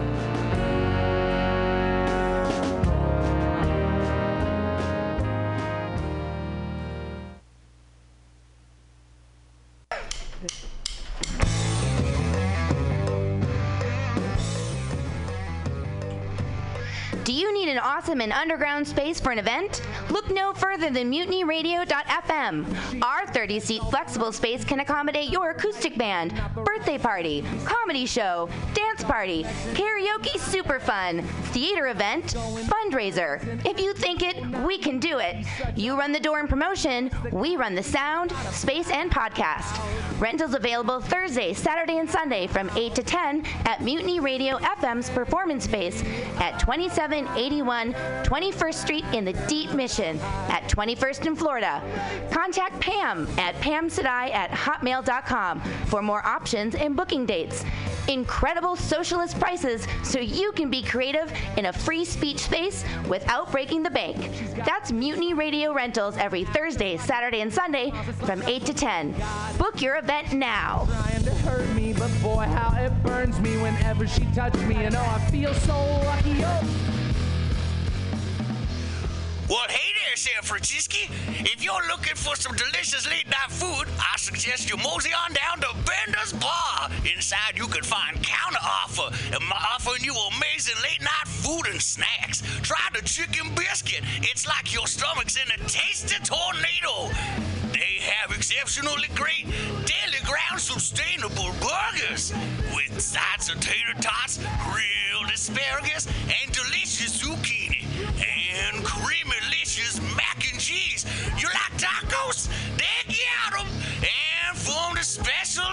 very deep fried fish sandwich to a stoner burger with a donut bun. What are those crazy potheads gonna come up with next. Go to the counter offer inside of Bender's Bar at 800 South Van Ness Avenue, San Francisco. It's located between 19th Street and 20th Street Mission District. Open seven nights a week from 5 to 10 p.m. or later. Counter offer, son.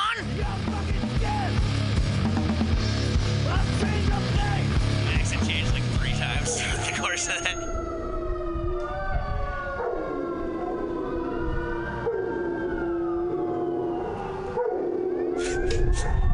What?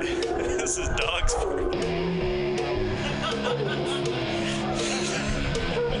one two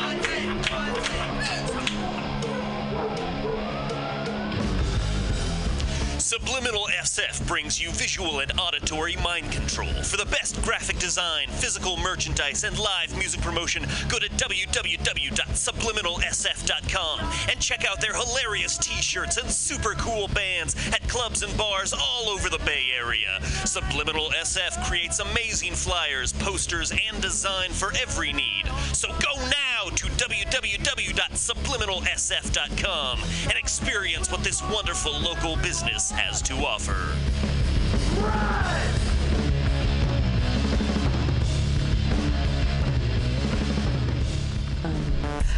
Oh, happy hour. What could be happier than 23 comics doing jokes for each other and at a radio listening audience? Puppets, kittens, unicorns, porn maybe? Oh, well, Stage Time makes them happy, and this super happy comedy open mic is open every Friday from 6 to 8 p.m. But you can also listen anytime by downloading the podcast at Mutiny Radio FM Index at Podcasts.pcrcollective.com.